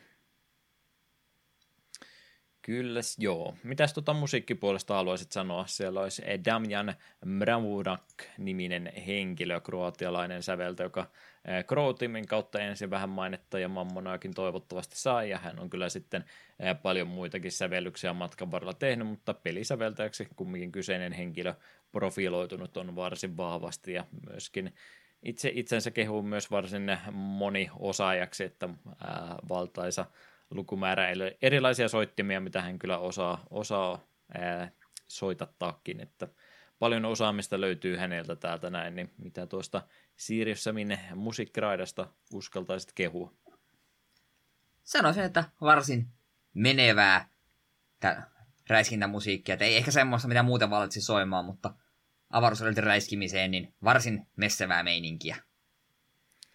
Varsin hyvin jo tässä vaiheessa, kun vielä semmoinen dynaaminen eh, musiikkiraidan tekeminen ei ollut vielä niin eh, jokapäiväinen juttu, niin tässä kyllä siinä mielessä vähän ah, aikaansa edellä on, että joka kerta kun taistelu alkaa, niin se sitten suht äh, hienosti sitten aina vaihtuukin tämmöiseen toiminnalliseen musiikkiin, ja kun tilanne on ohi, niin taas palataan siihen aikaisempaan raitaan siinä välillä, niin en, en ainakaan muista, että se tänä, äh, tähän aikaan, kun peli julkaistiin, olisi mitenkään vakiintunut käytäntö ollut, että tuota olisi tehty. Muutenkin niin ihan ylipäätänsä, niin varsin, varsin menevää musiikkia sieltä löytyy. Hmm. Kylläs, kylläs. No, siinä rupeaa enimmäkseen olemaan siirryssä, mistä kaikki mitä pystyy sanomaan. Bossitaisteluakin sillä matkan varrella muutama tulee, mutta ne nyt ei oleellisesti muuta tuota pelimekaniikkaa. Että se on vain isompi eh, vihollinen, joka vähän enemmän vahinkoa ottaa.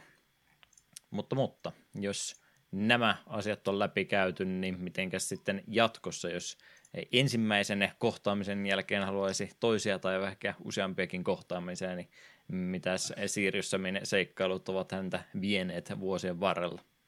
Joo, täältä sitten löytyy vuodelta 2002 Sirius Sam, The Second Encounter, 2005 Sirius Sam 2. Tämä hämmentää minua, koska minä että Second Encounter olisi kakkonen, mutta ilmeisesti ei. Mä itse asiassa tässä vasta opin, että täällä on oikeasti Sirius Sam 2 olemassa erikseen. Sitten 2009 tuli Sirius Sam HD, The First Encounter, mikä muun muassa Steamista löytyy. Ja siinä on jotain eroja. Sen verran siinä kuitenkin on niin kuin eroja, että itsekin päädyin pelaamaan tuota ihan orkisversio Gogista, vaikka tuo HD-versio itseltä kyllä löytyy jo. Mm. Sitten 2010 Sirius Sam HD The Second Encounter, 2011 Sirius Sam 3 BFE, 2017 tuli sitten Sirius Sam VR-versioina First Encounter, Second Encounter, The Last Hope ja Sirius Sam 3 VR BFE ja 2020 Sirius Sam 4. Ja näiden lisäksi on myös erilaisia puhelinkäännöksiä pieniä spin-off-pelejä. Jepa jee. HD-versiota tuli, tuli pelattua silloin tota 360 ja sanotaanko Samin kehuksi, että te tiedätte minun asenteeni FPSien pelaamiseen padin kanssa, mutta siirryssämi jopa tässäkin muodossa oli varsin viihdyttävä, että tykkäsin pelata niitä jopa ohjaimen kanssa. Hmm. Joo, kakkosta mä en edes rehellisesti tiennytkään, että Siirrys Sam 2 on olemassa. Mäkin olen nimittäin aina ajatellut, että Second Counter on, on se kakkonen, mutta näköjään on joo siis kakkososakin olemassa.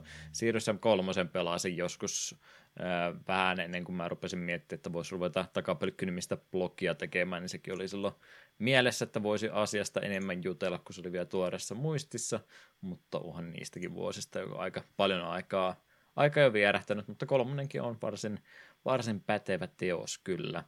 VR-versiosta en osaa mitään sanoa. Nelonenkin valitettavasti aika vähälle huomiolle oli jäänyt. Ja se nyt on ehkä vähän se kohtalokin tämmöisellä peleillä, että jos sun nimi ei, ei Doom ole, niin ei välttämättä semmoista huomiota saa, että Siirryssämin nimi nyt ei valitettavasti ihan niin ihan niin kauaskantoinen ole kuin monella vastaavanmoisella kilpailijallansa.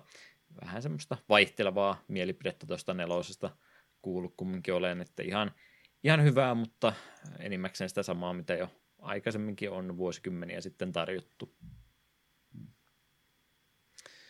Sitten tosiaan noita kaikkia eri spin ja muuta, niin tasohyppelyä ja semmoista kaikkea sieltä matkan varrelta löytyy, että se Siirryssämiä kyllä joka alustalla pääsee pelaamaan, että ei Croutimi ole koskaan rauhaan ja ei jättänyt tätä kyseistä pelisarjaa.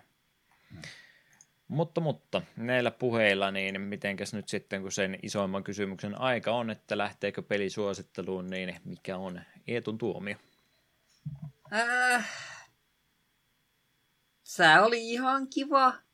Sille mulla oli sen ensimmäisen puoli tuntia, tunti. Ihan kivaa.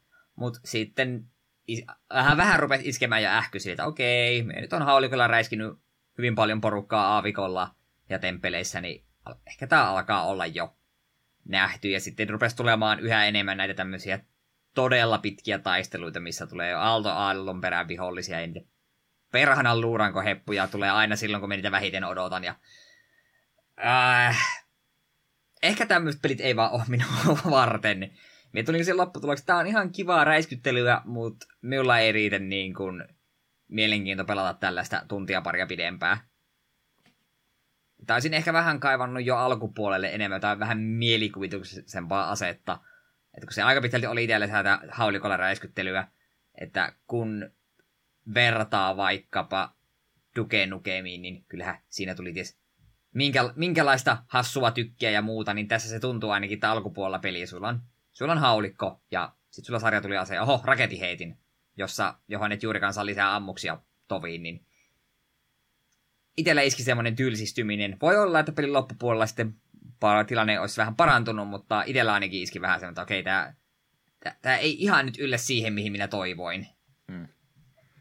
Itse ainakin väittäisin, että toi alkuperäisen siirryssä ainakin niin puoliväli on sitä parasta anti, että alku on vähän hidas, kun vielä lapsen kengissä mennään harjoitella ja loppu on sitten tosiaan tehty vähän turhankin epäreiluksi pelaajaa kohtaan, niin siinä puolivälin vaiheella niin se peli parhaimmillaan olisi. Minä nyt tietysti myönnän samaan tien, että minulla on nostalgialasit silmillä tämän kanssa ja edelleenkin, edelleenkin lasit ovat varsin kirkkaat, koska vieläkin hyvin hyvin kauniisti väritetty tämä on nykymielessänikin, että edelleenkin tykkään siirryssämin pelaamista. Ymmärrän kyllä, että se semmoiselle, kun ei ole aikaisemmin pelannut, niin välttämättä mitään uutta säväyttävää anna, mutta minä olen siirryssämin kanssa kasvanut ja kasvan näköjään edelleenkin, että tykkään alkuperäistä siirryssämistä edelleenkin. Hmm. Sen vielä itse haluan sanoa, että kun paljon verrataan Duke Nukemiin, niin minuun upposi kuitenkin Samin varsin kuiva ja vakavalla äänellä sanottu läppä paljon enemmän Duke Nukemin. Jos jotain sanotaan, niin Sirius on ainakin pykälän poliittisesti korrektimpi kuin Duke Nukem tänä päivänä. Kyllä, ja, ja tykkäsin siitä, että kun jätkän lisänimi on Sirius, niin sitä jumalauta se oli. Hmm. Ääni on haudan vakava koko ajan, ja minusta se oli hienoa. Kyllä, kyllä. viimeiset asiat suositteluihin ja näihin liittyen, niin ehkä minä tein hallaa ei tule sen verran, kun mä sanoin, että et rupea sitä OD-versiota pelaamaan, niin Joo, se nyt sen verran sama peli kumminkin kyseessä, se hahmomodellit on päivitetty ja kaikkea muuta, mutta äh, jos alkuperäisen pelin pyörittämisestä jotain ongelmia aiheutuu, ei nyt itselle mitään vakavaa ollut, mutta vähän oli sillä jälleen kerran jouduin itseäni lyömään, läpsäyttämään poskelle, kun oli, no kun en oikein saa 165 freimiä sekunnissa pyörin tätä peliä, niin en mä tiedä, tykkäänkö mä tästä, niin jossain kohtaa mä totesin, että anna se nyt olla se 60 vaan, että se peli pyörii, niin älä, älä rupea rukkaamaan sitä enempää, mutta, mutta periaatteessa jo tänä päivänä niin saa ihan suorilla tuohon päivitettyyn versioon kyllä hypätä, ettei siinä niin oleellisesti mitään ole, varsinkin pyörii sitten nykyalustalla paremmin kuin tämä alkuperäinen. Kyllä, joo. Sitten vielä, kun olemme tästä pelistä kaiken puhuneet, niin puhutaan pelimusiikista vielä jonkin verran, jos vain minun ääni meinaa kestää.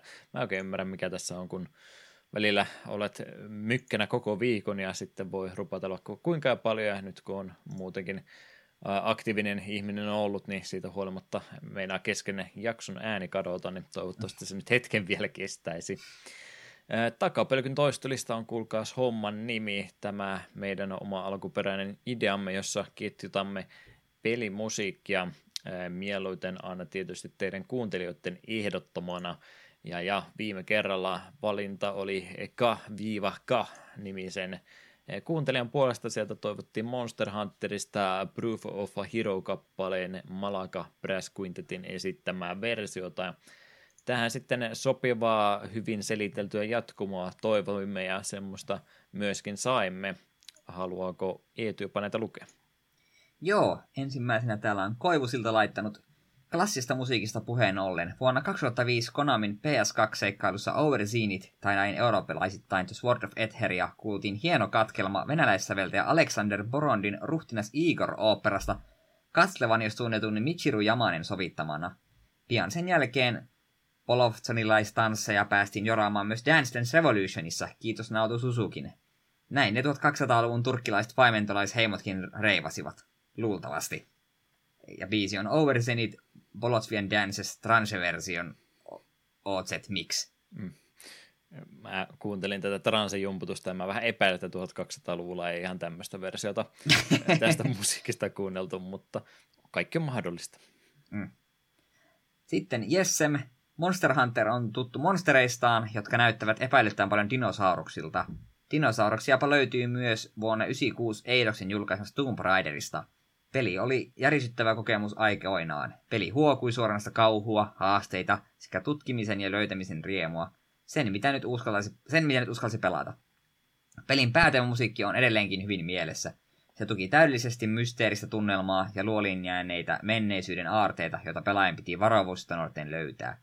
Tuplapisto oli tuen avulla tietenkin. Musiikki oli noin muuten pelissä usein taka-alalla, mutta siitä, sillä korostettiin upeasti muinaisten artefaktien jättimäisten katakompien löytöjä, ja toki niitä vaarojakin, suluissa dinosaurukset. Ehdotan siis seuraavaksi kipaleeksi Nathan McCreen Tomb Raiderin pääteemaa. Hyvä jatkumo monstereista eteenpäin, kieltämättä. Ky- kyllä, ja eka Tomb... monstereista. Tomb, Tomb Raideristakin löytyi. Kyllä, ja varmaan pitäisi eka Tomb Raider jossain kohtaa ihan pelatakin. Olen samaa mieltä. Sitten viimeisenä täällä vielä on Veitsen. Edellinen biisi oli uusi sovitus Capcom-pelin hyvästä biisistä vaihtoehtoisella kokoonpanolla, joten tarjoilen kahvia jazz-tunnelmalla. Virallisen Ace Attorney jazz-levytyksen Fragrance of Dark Coffeesta. Eli Turnabout Jazz Soul, The Fragrance of Dark Coffee. Miltä musta kahvi kuulostaa? Se vastaus löytyy tästä kappaleesta. Kyllä. Ja pirun hyvä käännös olikin kyllä, kun mä kaikki nämä tuossa muistinpanoja läpi, läpi käydessä ja kirjoittaessa kuuntelin, niin oli kyllä myöskin hyvä käännösversio tuosta noin. Tota, tota, pointit, mitä piti tästä ottaa. Fintendo-vaikuttaja Veitsenille vinkki, jos aiot jonain päivänä ruveta blogia tai mietepalsta tai muuta kirjoittamaan, niin toivon, että sen nimi on Veitsen terällä. Tämä on ilmainen vinkki, ei tarvitse maksaa siitä mitään. Jopa joo, tota, tämä, on, tämä on paha. Mä luulen, että tämä on vaan helppoa, kun tulee näitä ehdotuksia, niin näistä vaan mukavaa valkata se itselle suosituin, mutta nyt tulee joka kerta tämmöinen olo, että voi ei, mitä nämä kaksi muuta ajattelee minusta, tai mitä nämä kaikki muut ajattelevat, kun hyviä ehdotuksia vaivautuvat meille kirjoittamaan, ja sitten mä en kumminkaan valkkaa heidän vaihtoehtoja, mutta mä vedän tämmöisen linjanvedon tällä kertaa kappaleen valinnassa, niin tykkään väännöksistä ja käännöksistä, remiksistä ja muista kovastikin, ja nämäkin olivat omissa alatyypeissänsä hyviä käännöksiä, mutta pysytäänpäs nyt ihan originaalina tällä kertaa, ja nimenomaan tuota Jessemin ehdotusta kuunnellaan tällä kertaa, kun ei sieltä Tomb Raiderin pelin sisältäistä musiikkia niin paljon löydykään, niin kuunnellaanpas nyt ihan rauhassa tota alkuperäisen Tomb Raiderin pääteemaa tällä kertaa.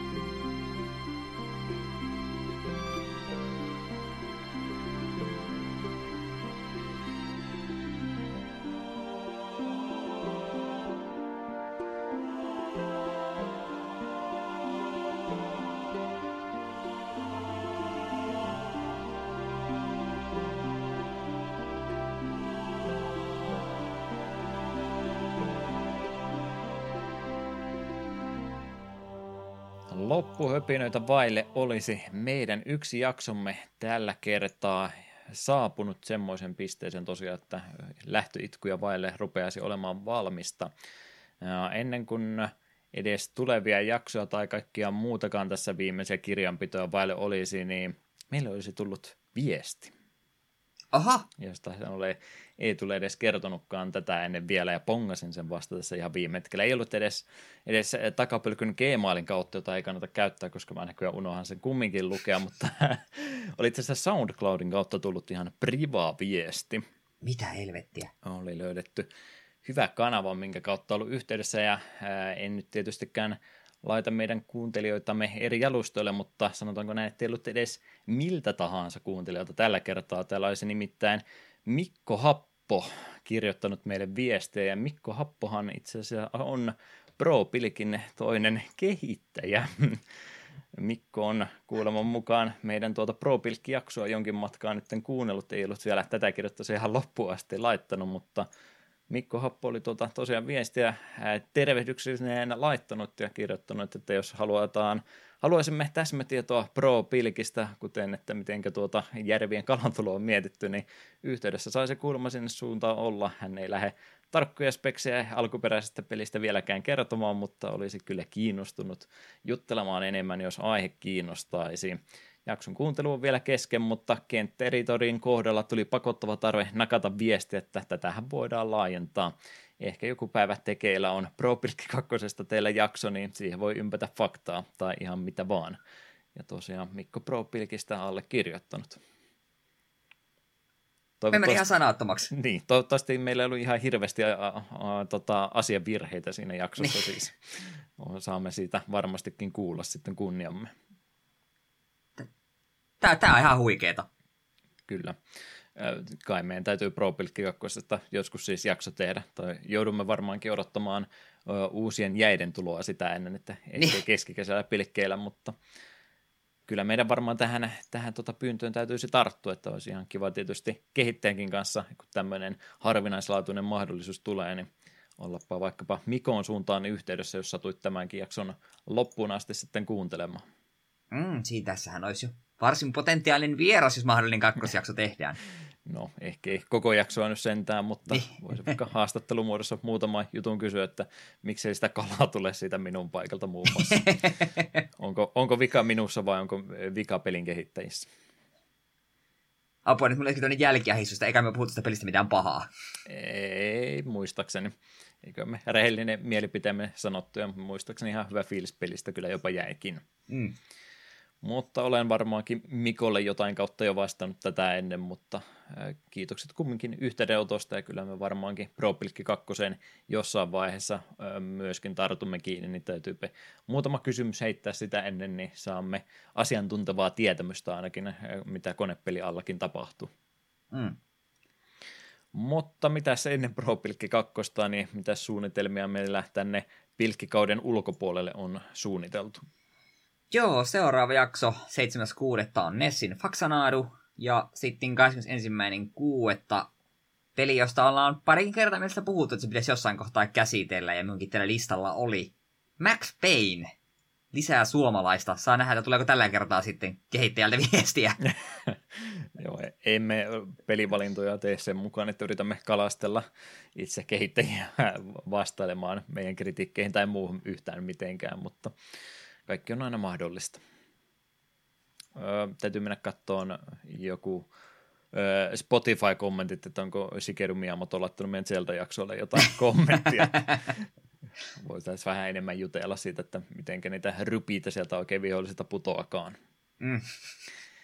Kyllä, kyllä. Tuommoista pelivalintaa tuonne kesälle. Nyt mä rupesin huomaamaan, että Siirrys Samia mä oon pelannut ja mä valkkasin sen jaksoaiheeksi. Max Payne mä oon pelannut mä oon valinnut sen jaksoaiheeksi. Mulla rupeaa tämä takapolku käsite pikkuhiljaa lipsumaan, kun ne ei olekaan oikeastaan niitä backlogipelejä, vaan niitä samoja vanhoja, mitä on ennenkin pelattu.